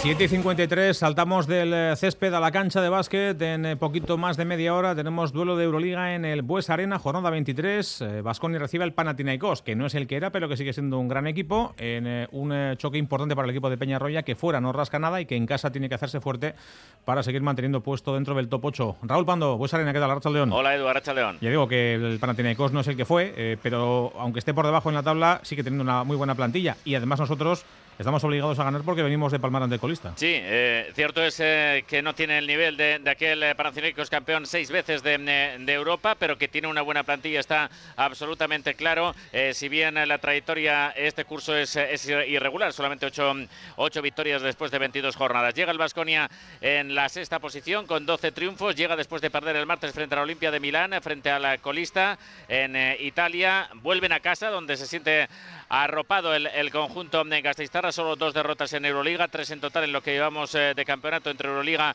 y A C B en, en eh, casa, y va a ser el primer partido de Heidegger, que ya debutó, jugó sus primeros minutos eh, frente a la Olimpia el eh, pasado martes, los eh, primeros minutos eh, del eh, Bas israelí hoy delante de eh, su público. Trayectoria, como decimos, eh, irregular, la del eh, Panathinaikos de eh, Rayon, sí, que, que en principio mm. también es uno de los equipos que pelea por estar en el eh, top ocho. En la primera vuelta Eh, perdió el Baskonia en la visita a Grecia, noventa y ocho ochenta y tres. Eh, sabemos ya que Kurus va a ser el jugador descartado para este partido. Restan treinta y cinco minutos y cinco segundos ahora mismo para el eh, comienzo del encuentro. Y detalle, Marcos Howard se ha quitado las trenzas, las rastas, y va con su pelo habitual. A ver si eso le sirve al norteamericano para estar un poco más atinado, por ejemplo, que el pasado martes en Milán. Raúl, hasta luego. Hasta luego. Las ocho menos cinco, miramos a más baloncesto, al básquet adaptado en este caso porque ha comenzado hoy en Churdínaga la fase de grupos, la fase inicial de la Champions, con Bidaideak Bilbao como anfitrión. Esta mañana ganaba al conjunto italiano de la Mikachi y vamos a ver o a saber qué ha hecho esta tarde contra el campeonísimo de Europa, Galatasaray. Por allí por Churdínaga espera a Asier Medina. Asier, ¿qué tal? La Racha León. Arracha el León, Edu, saludos desde el Polideportivo de Churdínaga, donde se acaba de disputar este segundo partido de Bidaideak en esta edición de la Champions Cup. Y el día no ha podido ir mejor porque a la victoria conseguida la mañana ante el Amicasi Abruzzo italiano se le suma la conseguida hace escasos minutos ante el Galatasaray por sesenta y tres a ochenta y nueve. El que era a priori favorito ha caído ante los de Adrián Yáñez en un partido en el que Asier García ha vuelto a brillar, y de qué manera. Ya mañana Bidaideak tendrá otros dos partidos, uno a las once y cuarto ante los Hornets de Lekanet y el segundo a las seis de la tarde frente al Manchester Revolution. Gracias, Asier. Pues doble jornada con victoria para Bidaideak esta mañana ante los italianos y esta tarde contra el conjunto belga Galatasaray. Mañana partido de A C B para Bilbao Basket, también en horas bajas visita la cancha del Obradoiro. Y a la carrera, que tenemos poco tiempo para contarlo, hablamos de pelota con Mikel Bilbao. Hola Mikel, Arracha León. Hola Arracha León, Edu. Esta noche se pone en marcha la undécima del Parejas en Amorebieta, un partido a vida o muerte para al menos uno de los dúos, para Ezcurdia y para Martija, que si no ganan a Urruti y a Albisu van a estar ya fuera de la competición. Me vas a permitir la expresión, veremos la si, sí, si la agonía de Ezcurdia y Martija se termina hoy o si por el contrario ganan, suman su tercer punto y siguen vivos una semana en este mal torneo para ellos. Hoy podríamos hablar largo y tendido de las claves del choque de Sornocha, de las causas del mal torneo de los campeones dos mil veinte. Ya habrá tiempo para ello. Esta noche toca ganar para seguir vivos. Joseba Azcurdia. Estamos mal, estamos en una situación muy mala, pero bueno, hay que seguir peleando. Mientras haya eh, opciones matemáticas, pues hay que pelear y a ver si se da una vueltereta grande o algo, pero para eso nosotros tenemos que ganar sí o sí. Y a ver, por lo menos la semana pasada ya las sensaciones fueron mejores, jugamos como creo que como pareja mucho mejor, competimos bien el partido, creo que se nos fue el partido en detalles. Ezcurdia y Martija son séptimos, tienen dos puntos y están a tres de la sexta plaza de la plaza de playoff que ocupan sus rivales de esta noche. Tienen que ganar para quedarse a dos de Urruti y Albisu, y estaría bien también para ellos superar el veintiocho a dieciocho que encajaron en la primera vuelta ante la veterana pareja de Baiko. Enfrente, Urruti y Albisu quieren ganar para asegurarse el playoff y para mirar hacia metas más ambiciosas, la segunda plaza o la tercera, que está ahora a una sola victoria de ellos. Urruti habla de esas metas, ¿por qué no?, más ambiciosas. Al final quedan cuatro partidos, eh, en estos momentos estamos empatados con otras dos parejas, el tercero en la clasificación la, lo tenemos a un punto y bueno, estamos ahí, ¿no? Eh, todavía en cuatro partidos puede pasar cualquier cosa y el objetivo es ir partido a partido y a ver si podemos seguir sumando. Como curiosidad, será el séptimo viernes de actividad para Ezcurdia y Martija. El Festival de Sornocha arranca a las diez y cuarto y se abre con el torneo de primera. Para cerrar la noche, partido del torneo de promoción, Bakaikoa y Morgacheverría, que son terceros con seis puntos, se enfrentan a Salaberría y Escuza, que hoy juega por Oyer Echevarría. La pareja de Aspe está invicta con diez victorias en otros tantos encuentros. Luego lo contamos contigo, Mikel. Hasta luego. Hasta ahora.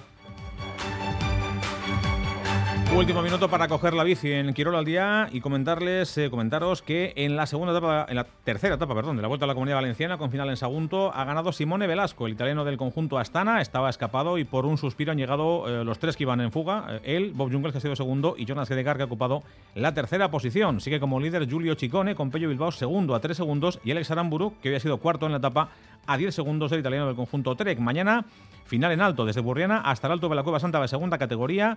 Por el camino, una pila de kilómetros y además ese final exigente con varios puertos también de segunda y tercera por el camino. Además, sigue en Francia la estrella de Besés, con victoria una vez más para Arnaud Dely. El jovencísimo sprinter del Lotto tiene solo veinte años, ha ganado ya tres carreras este año y además es el líder de esta prueba francesa. Y lo que ha acabado ya es el Tour en Arabia Saudí, victoria en la última etapa para Simone Consoni de Cofidis. En la general final, triunfo para el portugués del Movistar, Rubén Guerreiro, con Xavier Mikel Azpar en el corredor de Euskaltel Euskadi ocupando la novena plaza de esa general.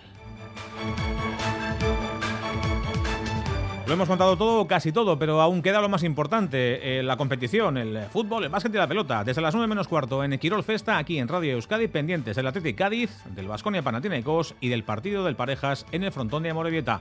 En cuarenta y cinco minutos, más deporte. Ahora, Gambara, hasta luego.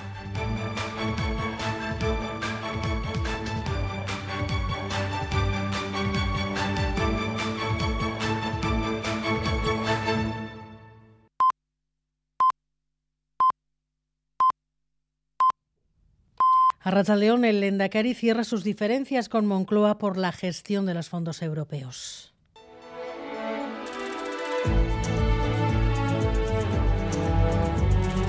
Gambara con Arantxa García. Íñigo Urkullu criticó que no se dejaba participar al gobierno vasco ni en el diseño ni en la gestión de los fondos. Hoy se ha reunido con la ministra de Economía, con Nadia Calviño, en Ajurianea, y el encuentro se ha cerrado con media docena de compromisos que el gobierno vasco considera van en la buena dirección. Lacua consigue comunicación directa con los comisionados europeos y poder decidir los proyectos que se financian. En Manuel Manterola. Las acusaciones mutuas han dado paso a una imagen conjunta donde las palabras colaboración, diálogo han sido constantes. El propio Lendakari ha calificado la reunión de paso adelante. Hemos dado un paso adelante en lo que pudiera ser una participación en la definición de los proyectos y la decisión sobre los proyectos. Otra cuestión diferente es la gestión de los préstamos, pero sí en la decisión sobre los proyectos. Ese es uno de los cinco puntos acordados entre el Lendakari y la ministra Calviño, que salían de su encuentro con un acuerdo bajo el brazo en materia de fondos europeos. El disgusto expresado por carta por el Lendakari en diciembre ha quedado disipado.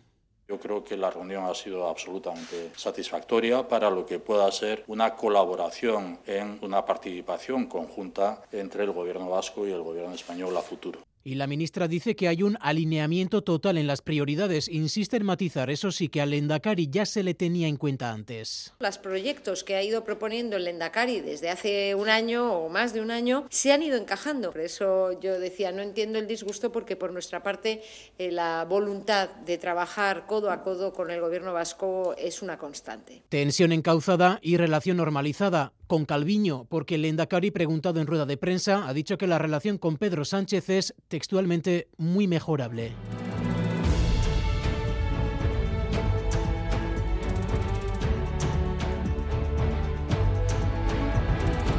Según China, es un globo de exploración meteorológica desviado de ruta, pero según Estados Unidos es una nave espía. Las autoridades estadounidenses lo han detectado hace un par de días sobre su espacio aéreo. Prueba de la importancia que le dan al caso es que el secretario de Estado Blinken ha suspendido el viaje que tenía previsto a Pekín, a Pekín, Gary Suárez. Y el hecho de que Blinken no vaya a ir a China es para muchos una oportunidad perdida para mejorar los lazos entre los dos países. Desde Estados Unidos indican que el secretario de Estado no quería sacar la situación de proporción al cancelar su visita, pero tampoco quería que el incidente del globo predominara en sus reuniones con funcionarios chinos. Así, Blinken habría comunicado a China que viajará en cuanto las condiciones lo permitan. Esta tarde, el portavoz del Pentágono, Patrick Ryder, ha dado más detalles acerca del globo. While we won't get into specifics in regards to the exact location, I can tell you that the balloon continues to move eastward. Ha dicho que va hacia el este, que está por el centro del país y que no supone una amenaza física para las personas en tierra. En su comparecencia, Ryder no ha querido dar demasiados detalles sobre la localización exacta del globo. De hecho, ante la insistencia de los periodistas, ha dicho que los ciudadanos tienen la capacidad para mirar arriba y ver dónde está. But does the public not have a right to know if the balloon is over their state? The public certainly has the ability to look up in the sky and and see where the balloon is. Ryder también ha explicado que no lo derribarán porque, debido a su tamaño, podría ser peligroso para las personas y propiedades que estén en el suelo y que probablemente el globo estará sobrevolando Estados Unidos durante unos días más. ¿Qué supone este incidente en lo que parecía empezar a encarrilarse en las relaciones entre Washington y Pekín, John Fernández? Exacto, Moore. Las relaciones han sido muy complicadas en estos últimos años y parecía que tras esos años de relaciones congeladas por sus importantes diferencias en cuestiones también como la tecnología, apenas sin relaciones diplomáticas, parecía que mejoraban, pero un globo se ha interpuesto en el camino. Xi Jinping y Biden se reunieron por primera vez este mes de noviembre en Bali. Ambos mandatarios reconocían entonces que debían saber gestionar sus diferencias. Según Biden, esa mejora de las relaciones era de interés para ambos países y para toda la comunidad internacional. Y proponía al mandatario chino un diálogo abierto y honesto, todo en un tono cordial que culminaba con ese proyecto de viaje del secretario de Estado Blinken a Pekín. Washington, eso sí, a pesar de este incidente, asegura que mantendrá abiertos los canales de comunicación con Pekín, pero los expertos entrevistados en medios estadounidenses próximos al Partido Republicano califican de extremadamente peligrosa la presencia de este globo espía. Las Naciones Unidas, por cierto, se han pronunciado también sobre la cuestión. Preocupación de la organización dirigida por Antonio Guterres, que llama a Estados Unidos y China, las dos primeras potencias mundiales, a rebajar las tensiones que mantienen. Ibai Fernández, Racha León. Racha León. Maite Ubería, Racha León. Racha León. Íñigo Aduriz, Racha León, ¿qué tal? Bueno, pues estamos ante un conflicto en ciernes, peligrosísimo según algunos analistas estadounidenses. Ese globo parece que espía, según la versión del Pentágono, sobre el cielo de Estados Unidos. Maite. Bueno, pues primero tendremos que tener algo más de, de información, ¿no? Porque algunas de las explicaciones que se han dado pues no son del todo, eh, del todo, del todo claras, ¿no?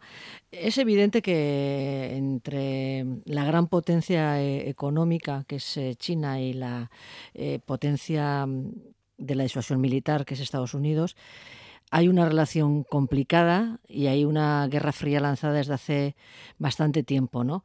En los últimos meses hemos tenido además eh, pues algunos episodios de ese encuentro importante por ese interés estratégico que tiene Estados Unidos, ¿no? en, en reforzar su presencia en el flanco asiático, también con importantes bases militares, ¿no? Entre ellas las de Filipinas, que está reforzando, ¿no? Bueno, ese es, eh, digamos, el paradigma de nuestro tiempo, ¿no? Hasta ahora no ha habido una confrontación más allá de lo que pueda ser la competencia económica entre esas dos grandes potencias, pero en gran medida todos los observadores interpretan que, por ejemplo, la guerra en, Ucra- en Ucrania, en cierto modo, es una, es una especie de guerra eh, interpuesta entre, entre esas grandes potencias, ¿no? Eh, en este caso, con la utilización de, de, de Rusia, ¿no? Vamos a ver cómo evoluciona un poco la, la situación, ¿no? Eh, pero efectivamente es un periodo, digamos, de, de tensión que tiene que ver fundamentalmente, yo creo, que con lo que es la cuestión del reparto de, de las áreas influencias, eh, de las áreas de influencia en el mundo, ¿no? Y esa es la cuestión, digamos, eh, la cuestión de fondo, ¿no? También de ese incidente. Íñigo. Sí, comparto eh, prácticamente todo lo que, lo que comenta eh, Maite, ¿no? En su análisis. Me parece que este tipo de, de acciones, si se confirma que efectivamente se trata de un globo que, bueno, que lo que busca es hacer fotografías, etcétera, para, para espiar además un, un territorio muy delicado de los Estados Unidos, donde parece que que hay instalaciones estratégicas y, y, y encima que tienen que ver con, con armas nucleares, etcétera. Eh, bueno, yo creo que es un paso más en la escalada que hasta ahora, digamos, eh, se mantenía como una suerte de guerra fría entre Estados Unidos y China por el control o la hegemonía eh, militar en, a escala global, ¿no? Eh, lo que pasa es que, bueno, eh, es verdad que China lo que argumenta es que es un dispositivo que se utiliza para, para hacer avances científicos, y hay que recordar que Estados Unidos y otros países también de la Unión Europea pues suelen enviar eh, artefactos al espacio que permiten eh, bueno, pues hacer imágenes con satélite eh, y no sé si también espiar Eh, eh, eh, a, los territor- a, a distintos territorios de todo el planeta, ¿no? Eh, pero, insisto, en cualquier caso, quienes más quieren eh, avivar el conflicto y, y que, que haya un choque directo entre Estados Unidos y China, que me imagino que en el caso de Estados Unidos eh, tendrá que ver con el trumpismo y con la derecha eh, más cercana al expresidente Donald Trump, pues eh, aprovecharán eh, este hallazgo, este visionado para, para calentar también las aguas internas, ¿no? Y presionar a Biden, eh, pues no sé si para, para abrir un conflicto mayor, pero sí desde luego para pedirle explicaciones. Yo creo que no es nada positivo, que, o al menos lo que, la interpretación que se está haciendo de este hallazgo por parte de los Estados Unidos. Yo no le daría tampoco demasiada importancia. Creo que sería ingenuo pensar que China y Estados Unidos no se espían mutuamente. Los satélites vuelan eh, a diario entre un país y otro. Son cientos los que sobrevuelan el mundo entero. Eh, muchos aparentemente con objetivos científicos, meteorológicos, pero es evidente que Estados Unidos tiene perfectamente monitorizado a China y los chinos seguramente también tienen monitorizados a los Estados Unidos, ¿no? Quizá es verdad que el hecho de que haya quedado en evidencia, que se haya visto de forma tan clara que hay un globo pasando, sobrevolando los Estados Unidos, Unidos, creo que es en cierto modo un poco humillante para los Estados Unidos. Habrá que saber o habrá que esperar para ver si ha sido algo deliberado por parte de China a modo de, de advertencia y a modo de disuasorio, seguramente ahora que crece la tensión internacional con la, con la guerra de Ucrania, o simplemente ha sido un error que han perdido el control del globo y se les ha colado en, en el espacio aéreo, ¿no? Pero yo creo que, eh, bueno, supongo que Estados Unidos tendrá que medir sus pasos. Entramos en un nuevo momento de, de guerra fría entre dos potencias como son Estados Unidos y, y China, pero creo que, la, que el conflicto el enfrentamiento va más hacia el ámbito tecnológico, económico de influencia que, que el ámbito militar. En ese sentido, creo que antes o después las aguas volverán a su cauce. Hablaba Íñigo del impacto que puede tener esto en la opinión pública y la utilización que pueden hacer algunos sectores y apuntaba al trumpismo eh, de, de, de este hecho.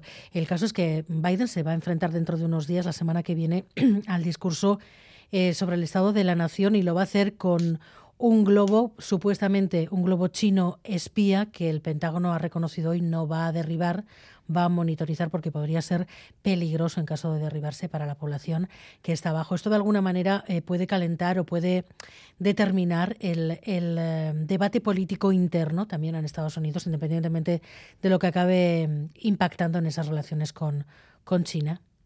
Pues eh, no lo sé, o no sé si Biden eh, lo querrá utilizar casi de globo sonda. Yo creo que el discurso del Estado de la Nación y sobre todo eh, la preocupación de, de, de esta, la, la opinión pública en Estados Unidos está centrada y mucho en la cuestión económica, ¿no? En la difícil salida de esa etapa post-COVID, en la cuestión de eh, la subida de los precios, el aumento eh, recurrente de los tipos eh, de los tipos de interés, y creo que efectivamente eh, la preocupación en Estados Unidos está seguramente centrada en esa en esa cuestión y también en cuestiones internas que, que últimamente además están siendo eh, de actualidad con el control, digamos, del, del modelo eh, policial, etcétera, ¿no? Yo creo que están ahí centradas eh, las preocupaciones de, de los norteamericanos, ¿no? No sé si realmente este incidente va a influir, digamos, en, en el debate interno o se va a quedar, digamos, en un incidente que las dos partes van a tener interés en, en canalizar o vehiculizar de la forma eh, más sensata posible. Habrá que esperar seguramente a ver cómo eh, se, de, se desarrolla la investigación en torno a, a, este, a este incidente, claro. Bueno, pues el tiempo dirá si estamos ante una anécdota o es algo de mayor entidad. No nos queda más que, que esperar porque no tenemos eh, tampoco, como decía Maite, mucha información de lo que está pasando y mucho menos podemos saber qué es lo que está realmente pasando. La reunión venía precedida por el malestar del Lehendakari con la gestión que está haciendo Moncloa de los fondos europeos. Íñigo Urkullu, ya saben, criticó que no había participación del Gobierno vasco ni en el diseño ni en la gestión de esos fondos europeos, y la ministra de Hacienda llegaba esta mañana a la ministra de Economía, llegaba esta mañana a Ajurianea tras decir eh, aquí en el Boulevard de Radio Euskadi que ya se estaban financiando los proyectos que había elegido el Lehendakari. La verdad es que ya tiene la gestión directa y casi ochocientos cincuenta millones de euros se han transferido al, al Gobierno vasco y que los está ejecutando con toda normalidad. Así que son ese tipo de reivindicaciones que a veces no se corresponde con la realidad de las cosas. Yo creo que hay una cooperación muy buena, una cogobernanza en la gestión de los fondos que están llegando al territorio y particularmente a las empresas vascas. Euskadi tiene un papel fundamental de liderazgo en los proyectos estratégicos de todo el país y en esa misma línea yo creo que hay que continuar. Bueno, pues decía Calviño que era una reivindicación la del Lehendakari, que parecía ser de las que no casan con la realidad de las cosas. El caso es que Íñigo Urkullu y Nadia Calviño se han reunido en Ajurianea esta mañana y el encuentro se ha cerrado con esa media docena de compromisos que parecen dar por zanjadas definitivamente las diferencias. Y Manuel Manterola.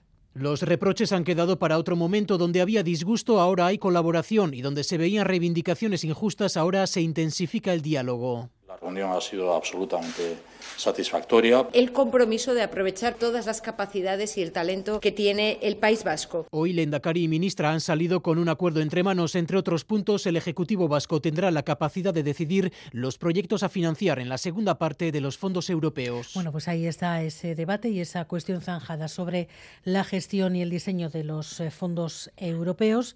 Parece que las relaciones entre Lacua o Ajurianea y el ministerio de Nadia Calviño se reconducen, pero de alguna manera ahí estaba esa, ese diagnóstico de, del Lehendakari diciendo que las cosas con Pedro Sánchez podrían ir un poquito mejor. Ibai.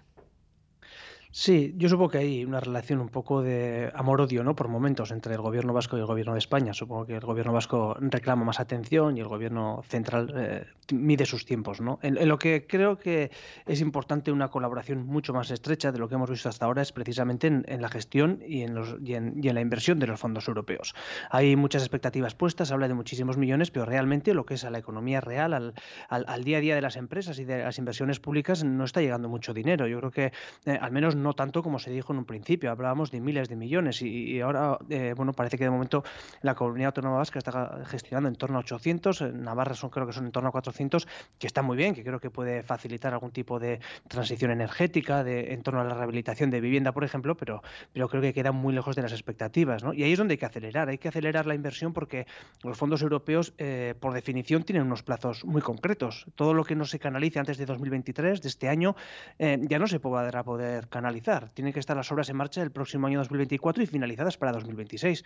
La Unión Europea es muy concreta y muy exigente en ese aspecto y, por lo tanto, eh, todo lo que no se ponga en marcha en los próximos meses no se va a poner en marcha y pueden ser fondos que pueden venir muy bien y que se pueden quedar por el camino. Creo que las administraciones tienen un reto importante. Es importante mantener el control. Creo que, en cierto modo, los controles y la fiscalización de este tipo de ayudas, los trámites administrativos, son buenos, son importantes, pero no pueden permitir obstaculizar un, una ejecución de, de inversiones que creo que ahora mismo tienen que ser prioritarias en un contexto económico en el que evidentemente la inflación va a lastrar muchas infraestructuras, ¿no? Yo creo que es importante acelerar la, la, sobre todo la inversión, más allá de, de los problemas burocráticos y las diferencias que puede haber entre administraciones. ¿Qué os parece? ¿Cómo valoráis la gestión que se está haciendo de estos fondos europeos? Maite.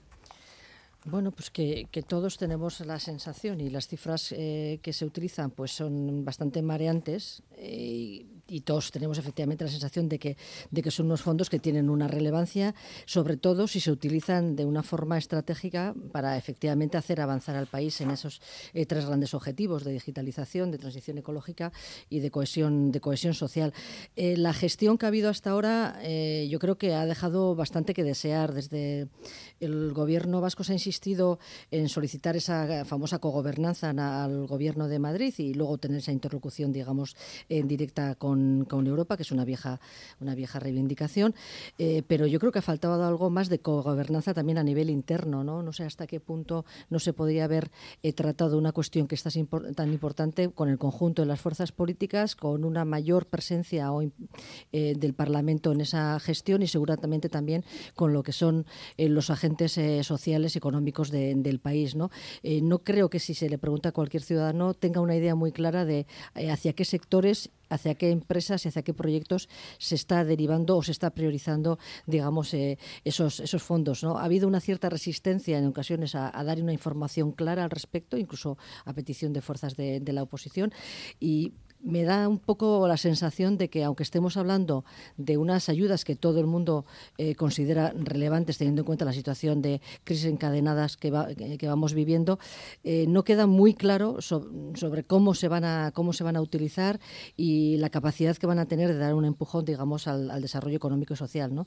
Yo tengo esa sensación un poco de eh, no me gusta utilizar recurrentemente eh, el concepto de falta de transparencia o eh, dejémoslo en las palabras que utiliza el propio Lehendakari. Lehendakari, ¿no? Me parece que podría mejorarse eh, también un poco la gobernanza sobre, sobre esos fondos. Hablamos de fondos públicos, de cantidades ingentes, hacia qué tipo de, de, de inversiones se va a llevar. Estamos hablando de inversiones de, de fin público, estamos hablando de, de derramas de dinero eh, en grandes corporaciones privadas. Yo creo que sobre esa cuestión hay bastante que mejorar. ¿Estáis de acuerdo? ¿Falta información, Íñigo? Yo creo que sí, ha faltado desde el principio, ¿no? Porque, sobre todo porque la, la fórmula que se, que se pactó eh, con la Unión Europea para repartir los fondos, pues bueno, da cierto, no sé, es, da mano ancha, ¿no? O, o permite al, al gobierno hacer un reparto, no sé si llamarlo arbitrario, pero sí que Eh, bueno, finalmente tiene el gobierno la capacidad de decisión y, y bueno, ahí está el riesgo de utilizar estos fondos pues con fines políticos, y cuando digo fines políticos es para beneficiar a territorios en los que no le puede interesar más al gobierno eh, pues tener una buena relación o incluso eh, tener unos mejores resultados en las próximas elecciones. Y, y bueno, yo creo que, que, que es cierto que hay auditorías, que hay también un control que, que puso en marcha también la propia Moncloa, pero yo sí que creo que ha faltado desde el principio una falta, ha habido falta de transparencia. Hay administraciones que están utilizando los fondos europeos y me viene a la cabeza eh, la madrileña, porque es donde yo vivo, para fines que no tienen nada que ver con... Con, con, digamos, el objetivo de, de, de esas ayudas, que era reflotar la economía, buscar nuevos sectores productivos, etcétera. Eh, pero bueno, en todo caso, hablaba Ibai de, de una relación de amor-odio entre, entre Sánchez y, y Urkullu, y yo creo más bien que Urkullu está tratando de, de utilizar, bueno, eh, su baza eh, de presionar al Ejecutivo Central, Eh, pues no solo para el asunto de los fondos europeos, sino más allá, ¿no? Y también con, con la vista puesta en, en el año electoral que, que se avecina y, y, bueno, tratando un poco de diferenciar la gestión del Partido Nacionalista Vasco de la del P S O E, pese a gobernar en coalición en el gobierno vasco y, a, y al entendimiento que tienen en Madrid, ¿no? Yo veo las palabras de, de Urkullu en una lógica electoral. Y, y bueno, parece, por lo que comentan ambas partes, que la reunión entre Urkullu y Calviño ha sido bastante productiva, ¿no? Eh, es cierto que, que finalmente se le ha dado al gobierno vasco la decisión sobre proyectos que son bastante importantes respecto al coche eléctrico, la descarbonización, la agroalimentación, etcétera. Que, que Euskadi tenga la sede del almacén subterráneo de, de hidrógeno verde y algunas otras cuestiones, ¿no? En materia de impuestos de sucesiones, del ingreso mínimo vital, etcétera. Eh, yo creo que, que esas concesiones han dejado un poco a Urkullu sin, sin argumentos para sostener lo que sostenía hace un par de días, pero bueno, es cierto que, que también siguen encima de la mesa incumplimientos, Eh, sobre todo respecto a lo que tiene que ver al autogobierno, y, y bueno, es normal que, que estas exigencias y que ese tono utilizado por el Lehendakari y también por el Partido Nacionalista Vasco se agudice o se, se utilice especialmente en un año electoral. Los acuerdos de hoy han llegado después de días de negociaciones entre equipos de ambos gobiernos, pero hablabas de que las diferencias se pueden agudizar en, en momentos eh, electorales. Íñigo, ¿cómo se define o cómo se ve ahí en Madrid las relaciones entre el gobierno vasco y el gobierno español? ¿Qué, eso, qué es lo que se dice por ahí? Pues la verdad es que desde hace unos años no, el foco no está muy centrado en, en Euskadi y, digamos, en los medios madrileños, ¿no? Es cierto que, que se suele utilizar, eh, eh, se sigue utilizando en, en la mayoría de los, medio, de los medios madrileños eh, a Euskadi como una suerte de, de ataque, ¿no? para, para el gobierno cuando es de izquierdas y tiene que lograr acuerdos con partidos vascos, ¿no? Pero respecto a la relación que pueda haber entre el gobierno y el gobierno vasco, es cierto que se informa o informamos, eh, yo creo que más bien, más bien poco. Eh, yo creo que el foco se ha centrado mucho en los últimos años en Cataluña y que bueno, esa estabilidad que, que se ha logrado en las instituciones vascas a raíz de, de los acuerdos de, que dan una amplia mayoría a la coalición entre el Partido Socialista y el Partido Nacionalista Vasco, pues no ha dado mucho pie a, a que se hable más en los medios. No, te lo preguntaba sobre todo por esa frase del Lehendakari a preguntas de los periodistas hoy en Ajurianea de que las relaciones con Pedro Sánchez eran francamente mejorables. No sé, quería sí, testar si la versión yo... que se daba también por ahí en Madrid era similar o, o no. No, no, por parte del gobierno desde luego que no. Eh, y, y precisamente lo que se destaca...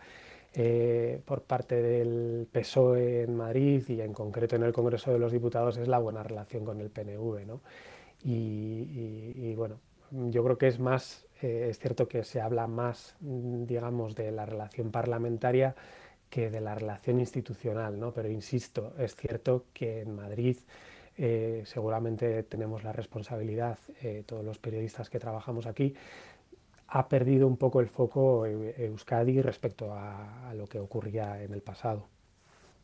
Bueno, eso no deja de ser una buena noticia, yo creo, ¿eh? Ha habido demasiada presión y demasiado interés puesto en Euskadi. Yo creo que cierta tranquilidad sí, no sí, viene mal siempre y cuando sí, sí. las, las administraciones funcionen, ¿no? Yo sí que tengo la impresión de que lo que ocurre es que Pedro Sánchez tiene otras prioridades ahora mismo. Pedro Sánchez está muy volcado en la política exterior. Creo que tiene, incluso personalmente, creo que le, le gusta más eh, moverse por Europa y relacionarse con los grandes líderes que bajar, digamos, a, a las relaciones que ahora mismo quizá le quedan más pequeñas, con las relaciones con las comunidades autónomas. Pero lógicamente el Lehendakari tiene que priorizar el gobierno vasco y tiene que buscar lo mejor para, para sus intereses, y seguramente esa llamada que le gustaría tener o esa conexión directa que le gustaría tener con el presidente del gobierno quizá no es tal, ¿no? Al final queda todo en manos del, del, de la relación prácticamente en el Congreso, donde se vive, tú sabrás mejor que yo, pero se ve prácticamente al día, ¿no? Da la impresión de que tanto eh, P S O E y Podemos entre ellos como con el resto de socios eh, parlamentarios eh, van votación tras votación intentando solventar los problemas que, que van surgiendo, y ahí seguramente Pedro Sánchez eh, queda un poco lejos, o le queda un poco lejos lo que es la vida de los mundanos, ¿no? Por decirlo de alguna forma.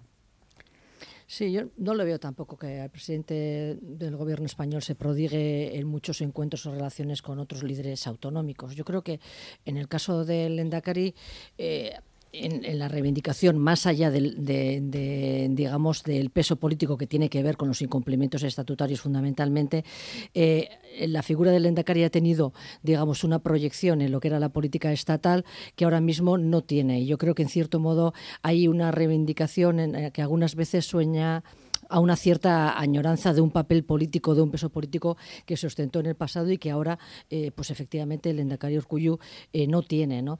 Eh, por otra parte, yo creo que hay otra cuestión, es que, eh, digamos, esa evolución que ha hecho eh, Sánchez, y lo, recono- eh, lo comparto también con respecto a proyectarse o reforzarse en el ámbito internacional, y eso la ha llevado también a reforzar el concepto muy estatalista de la visión del Estado español. No podemos olvidarnos que Sánchez había estado acuñando, digamos, eh, inicialmente eh, eh, el principio, digamos, de la plurinacionalidad, y se, se especuló mucho con que con su llegada pudiera darse, digamos, un, un avance, digamos, en lo que era esa, esa materia. Eh, De por medio luego ha venido una crisis muy ligada a la pandemia y se llegó a un modelo de, de, un, de gobernanza muy centralizado, en la cual la figura del Lehendakari quedó muchas veces eh, absolutamente diluida eh, junto a, a otro conjunto de presidentes de comunidades autónomas a las cuales citaba de vez en cuando el presidente del gobierno español en la situación de la gestión del famoso estado de urgencia, ¿no? Yo creo que todo eso ha llevado a diluir bastante o a, o a restar peso eh, político a la figura del Lehendakari. Y es lógico que también el Lehendakari se reivindique de tiempo en tiempo eh, un poco en esa relación más prioritaria con, con el Estado, ¿no? Parece que Pedro Sánchez, por tanto, está centrado en Europa y centrado en su proyección internacional. Y ¿dónde está Europa en estos momentos? Pues al margen de en, eh, reconstruirse y hacer frente a esta crisis de, de precios, de, de inflación y esta crisis eh, de alguna manera económica, en la parte política estamos asistiendo en la última semana a un posicionamiento muy claro, muy férreo en torno al apoyo a Ucrania. Hoy ha habido una cumbre eh, de alguna manera impensable hace, hace pocas, en, pocos meses, porque ha sido una cumbre en un país en guerra. De hecho, allí las, eh, los líderes de la Unión Europea, tanto Charles Michel como Ursula von der Leyen, han tenido que estar reunidos bajo el ruido de las sirenas antiaéreas. Ha sido una comparecencia en la que de alguna manera han venido a mostrar ese respaldo absoluto a Ucrania cuando está a punto de cumplirse un año de la invasión, pero también en la que le han dicho a Zelensky que los ritmos de la integración en la Unión tienen su, sus tiempos y se van a cumplir. Vamos a ver cómo ha sido esa cumbre. Bruselas, Amaya Portugal. Primera cumbre entre la Unión Europea y Ucrania desde que el país tiene estatus de candidato, y han dejado por escrito en las conclusiones que Ucrania tiene toda la determinación de cumplir con los requisitos para comenzar cuanto antes las negociaciones de acceso. Cuanto antes significa antes de que acabe el año para Volodymyr Zelensky. Pero nadie se lo ha prometido. Von der Leyen le reconoce el mérito de ir cumpliendo pasos concretos estando en plena guerra. Pero la última evaluación de la Comisión dice que a Ucrania le queda mucho por hacer en aspectos como el control financiero, las políticas sociales o el medio ambiente. De todas maneras, como siempre, la Comisión presentará en otoño el informe detallado sobre la evolución de todos los estados candidatos y, basándose en él, el Consejo tomará decisiones. Charles Michel no cierra la puerta al arranque de las negociaciones entonces. Pero recuerda que cada paso exige la unanimidad de los veintisiete. Bueno, pues ha acabado sin promesas la cumbre de Kiev, histórica porque se ha celebrado en plena guerra. Zelensky quiere que las negociaciones de adhesión a la Unión Europea se abran este año, pero desde Bruselas no se le garantiza que, que vaya a ser así. Ibai. Sí, es evidente que hay un interés político expreso por parte de la Unión Europea por reafirmar ese apoyo político a Ucrania. Yo creo que hay un mensaje de fondo, sobre todo a Rusia. Da la impresión de que la guerra va para largo, de que es una prácticamente una guerra de trincheras en la que eh, va a vencer el que el que resista durante más tiempo, ¿no? Y ahí seguramente Rusia tiene la convicción mucho más clara de lo que lo pueden tener algunos estados de la Unión Europea. De ahí yo creo que estos movimientos de, lo, de las últimas semanas, tanto en lo que se refiere a armamento, al, al tema de los tanques, como a la cumbre del al día de hoy, ¿no? Más allá de eso, en cualquier caso, creo que la Unión Europea tiene también ciertas dudas, ¿no? Eh, ¿Qué es lo que va a hacer con Ucrania a medio y largo plazo? Porque eh, es verdad que políticamente se le muestra ese apoyo, pero eso es una cosa, y otra cosa es abrirle la puerta de la Unión Europea con todo lo que implica, lo que implica a nivel de de gestión interna, y implica también de, de, bueno, de, de consenso entre todos los socios, y por supuesto un escenario en el que Ucrania, cuando termine la guerra, que da la impresión de que será dentro de mucho tiempo, va a tener que afrontar una reconstrucción prácticamente desde cero, en un sistema político prácticamente que ha desaparecido con, con, con la guerra, en la que casi no hay partidos políticos, ¿no? Yo creo que una cosa es dar apoyo político y otra muy diferente incorporar a Ucrania a la Unión Europea, al menos a corto plazo. Sí, yo comparto el, el análisis, ¿no? Yo creo que, bueno, pues estamos entrando en unas fechas, eh, eh, digamos, que exigen una gestión política de tono elevado. Me estoy refiriendo, pues, al aniversario del, del inicio de, de la agresión militar de Rusia contra Ucrania, y, lógicamente, la Unión Europea está intentando Eh, dejar claro o trasladar de una forma clara su alineamiento con, con, con Ucrania y su respaldo eh, a Ucrania en, en esta situación, ¿no?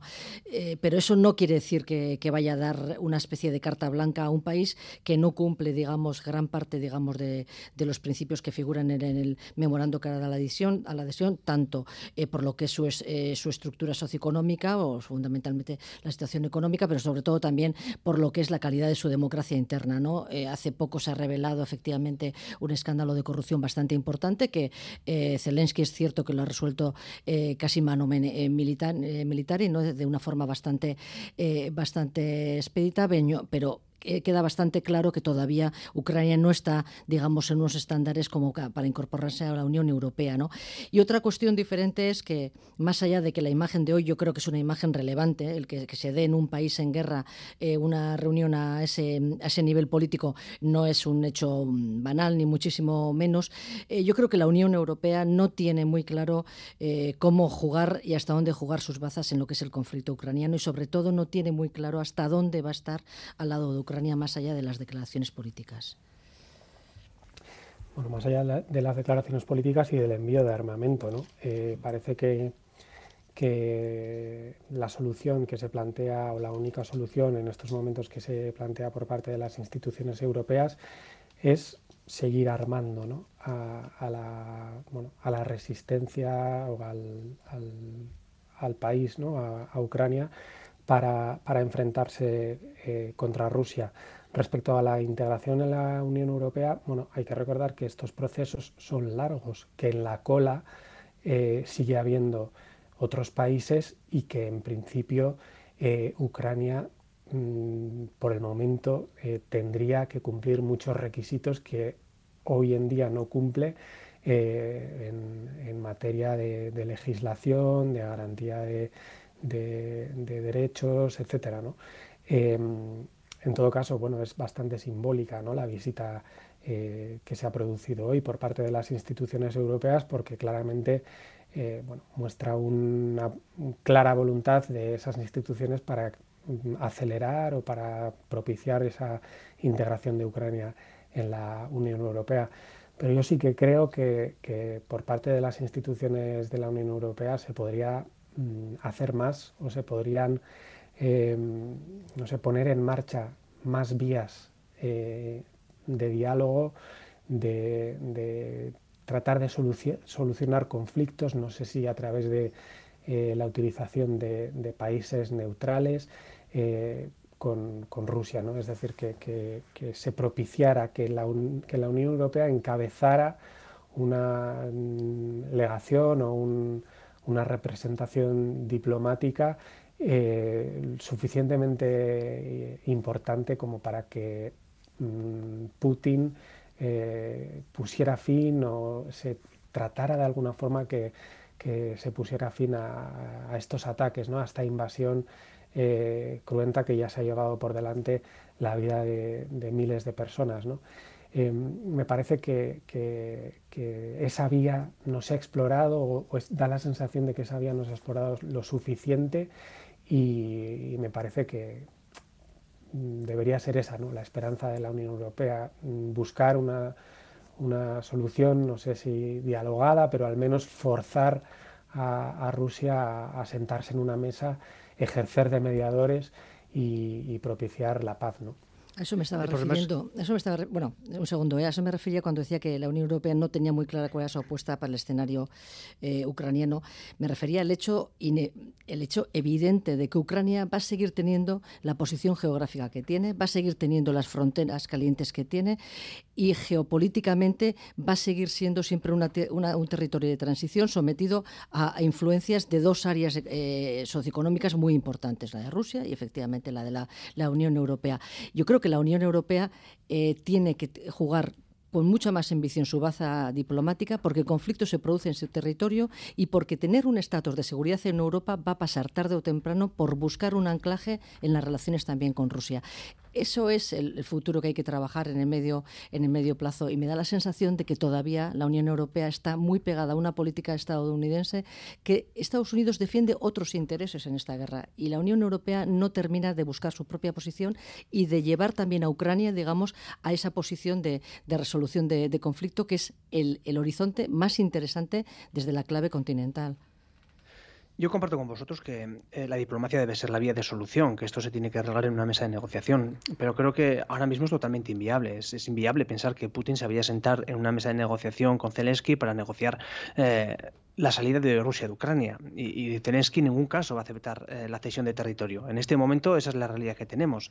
Rusia insiste en avanzar más allá de todo el coste humano y sufrimiento que le está suponiendo también para los, la propia población rusa. No olvidemos que aquí muere mucha gente, también eh, el pueblo ruso y, y por supuesto para Ucrania, y en este momento pensar en, en una salida dialogada, en, en una intermediación eh, de la Unión Europea, yo creo que es totalmente inviable, ¿no? Creo que desgraciadamente ahora mismo lo que está en juego es ese equilibrio de fuerzas eh, en una especie de statu quo en la que ni uno ni otro quiere dar marcha atrás. Y mientras las dos partes tengan eh, unas exigencias eh, tan alejadas como están ahora mismo, mientras las dos partes aspiren a, a seguir avanzando sin que ninguno de los dos se sienta en debilidad política para, para tener que negociar, creo que va a ser muy difícil buscar esa solución, ¿no? Creo, creo que ese es el drama que tenemos ahora mismo en Europa, que ni Ucrania está en capacidad de, de ganar esta guerra, ni tampoco lo está Rusia. Pero ninguno de los dos quieren ceder el territorio que ahora mismo controla, ¿no?, aunque sea de forma ilegítima, como lo está haciendo Rusia. Creo que ese es el, el, el, la mayor dificultad dificultad que hay ahora mismo y que precisamente la Unión Europea no le queda más remedio que, que seguir armando a Ucrania, desgraciadamente también eh, un poco al, al ritmo que marcan los Estados Unidos, que son a fin de cuentas quienes eh, financian la OTAN y son por lo tanto quienes ponen todo eh, el armamento sobre la mesa. Hace ahora un año el, el debate que estaba abierto en, en la Unión Europea, tanto por Borrell como por eh, Macron, era el de un modelo de defensa común, un modelo de defensa propio. Esa ya, ese ya es un proyecto olvidado en la Unión. Hombre, yo creo que en estas circunstancias es difícil, ¿no?, pensar en, en, en armar a un ejército europeo, pero sí que creo que en cierto modo también se están empezando a dar, eh, o se está empezando a dar cierta cohesión también entre los miembros eh, de la Unión Europea, ¿no? Yo creo que se ha avanzado en las últimas crisis en, en la Unión Económica y creo que también en la Unión Política, ¿no?, como lo han sido, por ejemplo, los fondos europeos y la deuda mancomunada. Creo que en ese sentido también eh, ese intercambio de armamento que se está dando ahora, e incluso el tema de los tanques, eh, yo creo que también están acercando posturas hacia los diversos ejércitos, pero evidentemente para tener una una armada unitaria hace falta una apuesta política y sobre todo fondos y financiación, y ahora mismo la inversión que hacen los estados europeos, eh, al menos la, la gran mayoría, quitando seguramente eh, Francia y, y en cierto modo eh, Alemania, aunque creo que todavía muy lejos, eh, están muy lejos de la inversión en, en armamento militar que hace Estados Unidos, ¿no? Y creo que en esas circunstancias, mientras formen parte de la OTAN, pensar en un ejército europeo sigue, o una defensa única por lo menos, sigue estando muy lejos. No, y sobre todo porque eh... yo creo que la mayoría de los habitantes de la Unión Europea no tiene ese, ese sentimiento europeo y sigue manteniendo su apuesta por esos estados-nación, cada uno con su, eh, bueno, con su soberanía, con su banderita. No hay, yo creo, una voluntad eh, generalizada en la población de, de la Unión Europea y sobre todo dentro de los países, digamos, que llevan la batuta, eh, como Alemania o Francia, para ceder competencias ni para ceder soberanía. Y, y si no hay una voluntad ciudadana, me parece muy complicado que las autoridades europeas pongan en marcha eh, un ejército europeo que, que requiere de muchísimos fondos, de muchísima cesión de, de, de recursos, pero, pero también de, de soberanía y de decisiones estratégicas eh, comunes.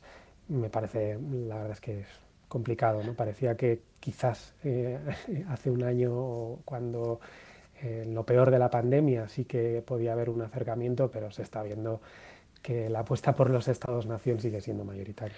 Es que lo primero que hace falta es una política exterior común, ¿no? Y eso muchas mm. veces brilla por su ausencia.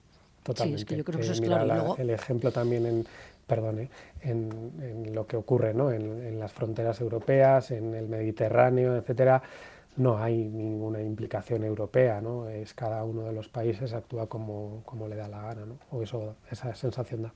Es bastante Perdón, claro, pero yo creo que ese proyecto de defensa europeo ha quedado bastante eh, congelado, ¿no? Porque después de la última cumbre de la OTAN, lo que ha conseguido Estados Unidos es que los países integrantes de la OTAN gasten más en armamento, en, en presupuesto militar, es decir, suban su presupuesto de, de defensa, ¿no? Esa ha sido la gran noticia de la última cumbre de la OTAN, con lo cual la OTAN, que era un organismo que estaba moribundo, ¿no?, Des, eh, eh, prácticamente hace unos años, se reivindica, se dota de más medios eh, económicos, lo que quiere decir que el mundo no es más seguro, el mundo va y revoluciona en una línea de más gasto militar, más inversión armamentística, y en ese sentido la guerra de Ucrania, no nos no olvidemos también, cumple ese papel.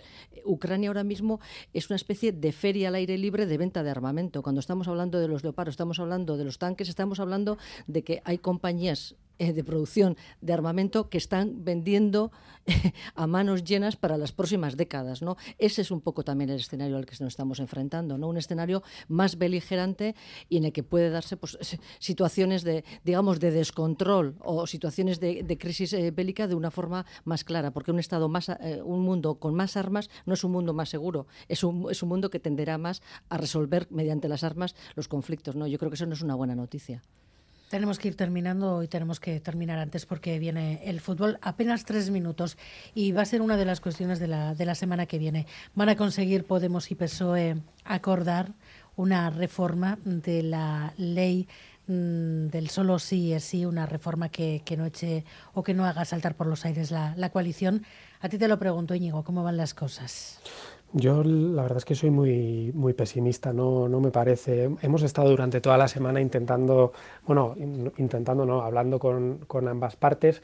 Parecía que eh, el acuerdo o el, la fecha tope que se habían, que se habían puesto era este viernes, ahora ya hablan de que será eh, durante el fin de semana o después del fin de semana, pero no, no, no parece que hay ningún acercamiento, ¿no? Eh, sigue, el Partido Socialista mantiene su proposición que, que, bueno, que tiene que ver con, lo, con el hecho de que las mujeres tengan que demostrar violencia, etcétera, para esa revisión de penas o esa, ese, esa, esa, esas nuevas condenas que, que plantean en su, en su texto, y, y Unidas Podemos, Podemos en concreto, el Ministerio de Igualdad que dirige Irene Montero, eh, mantiene que esa proposición del Partido Socialista mmm, chocaría, ¿no?, con, con el tema del consentimiento. Además, eh, este fin de semana Eh, ambos, ambas partes han planeado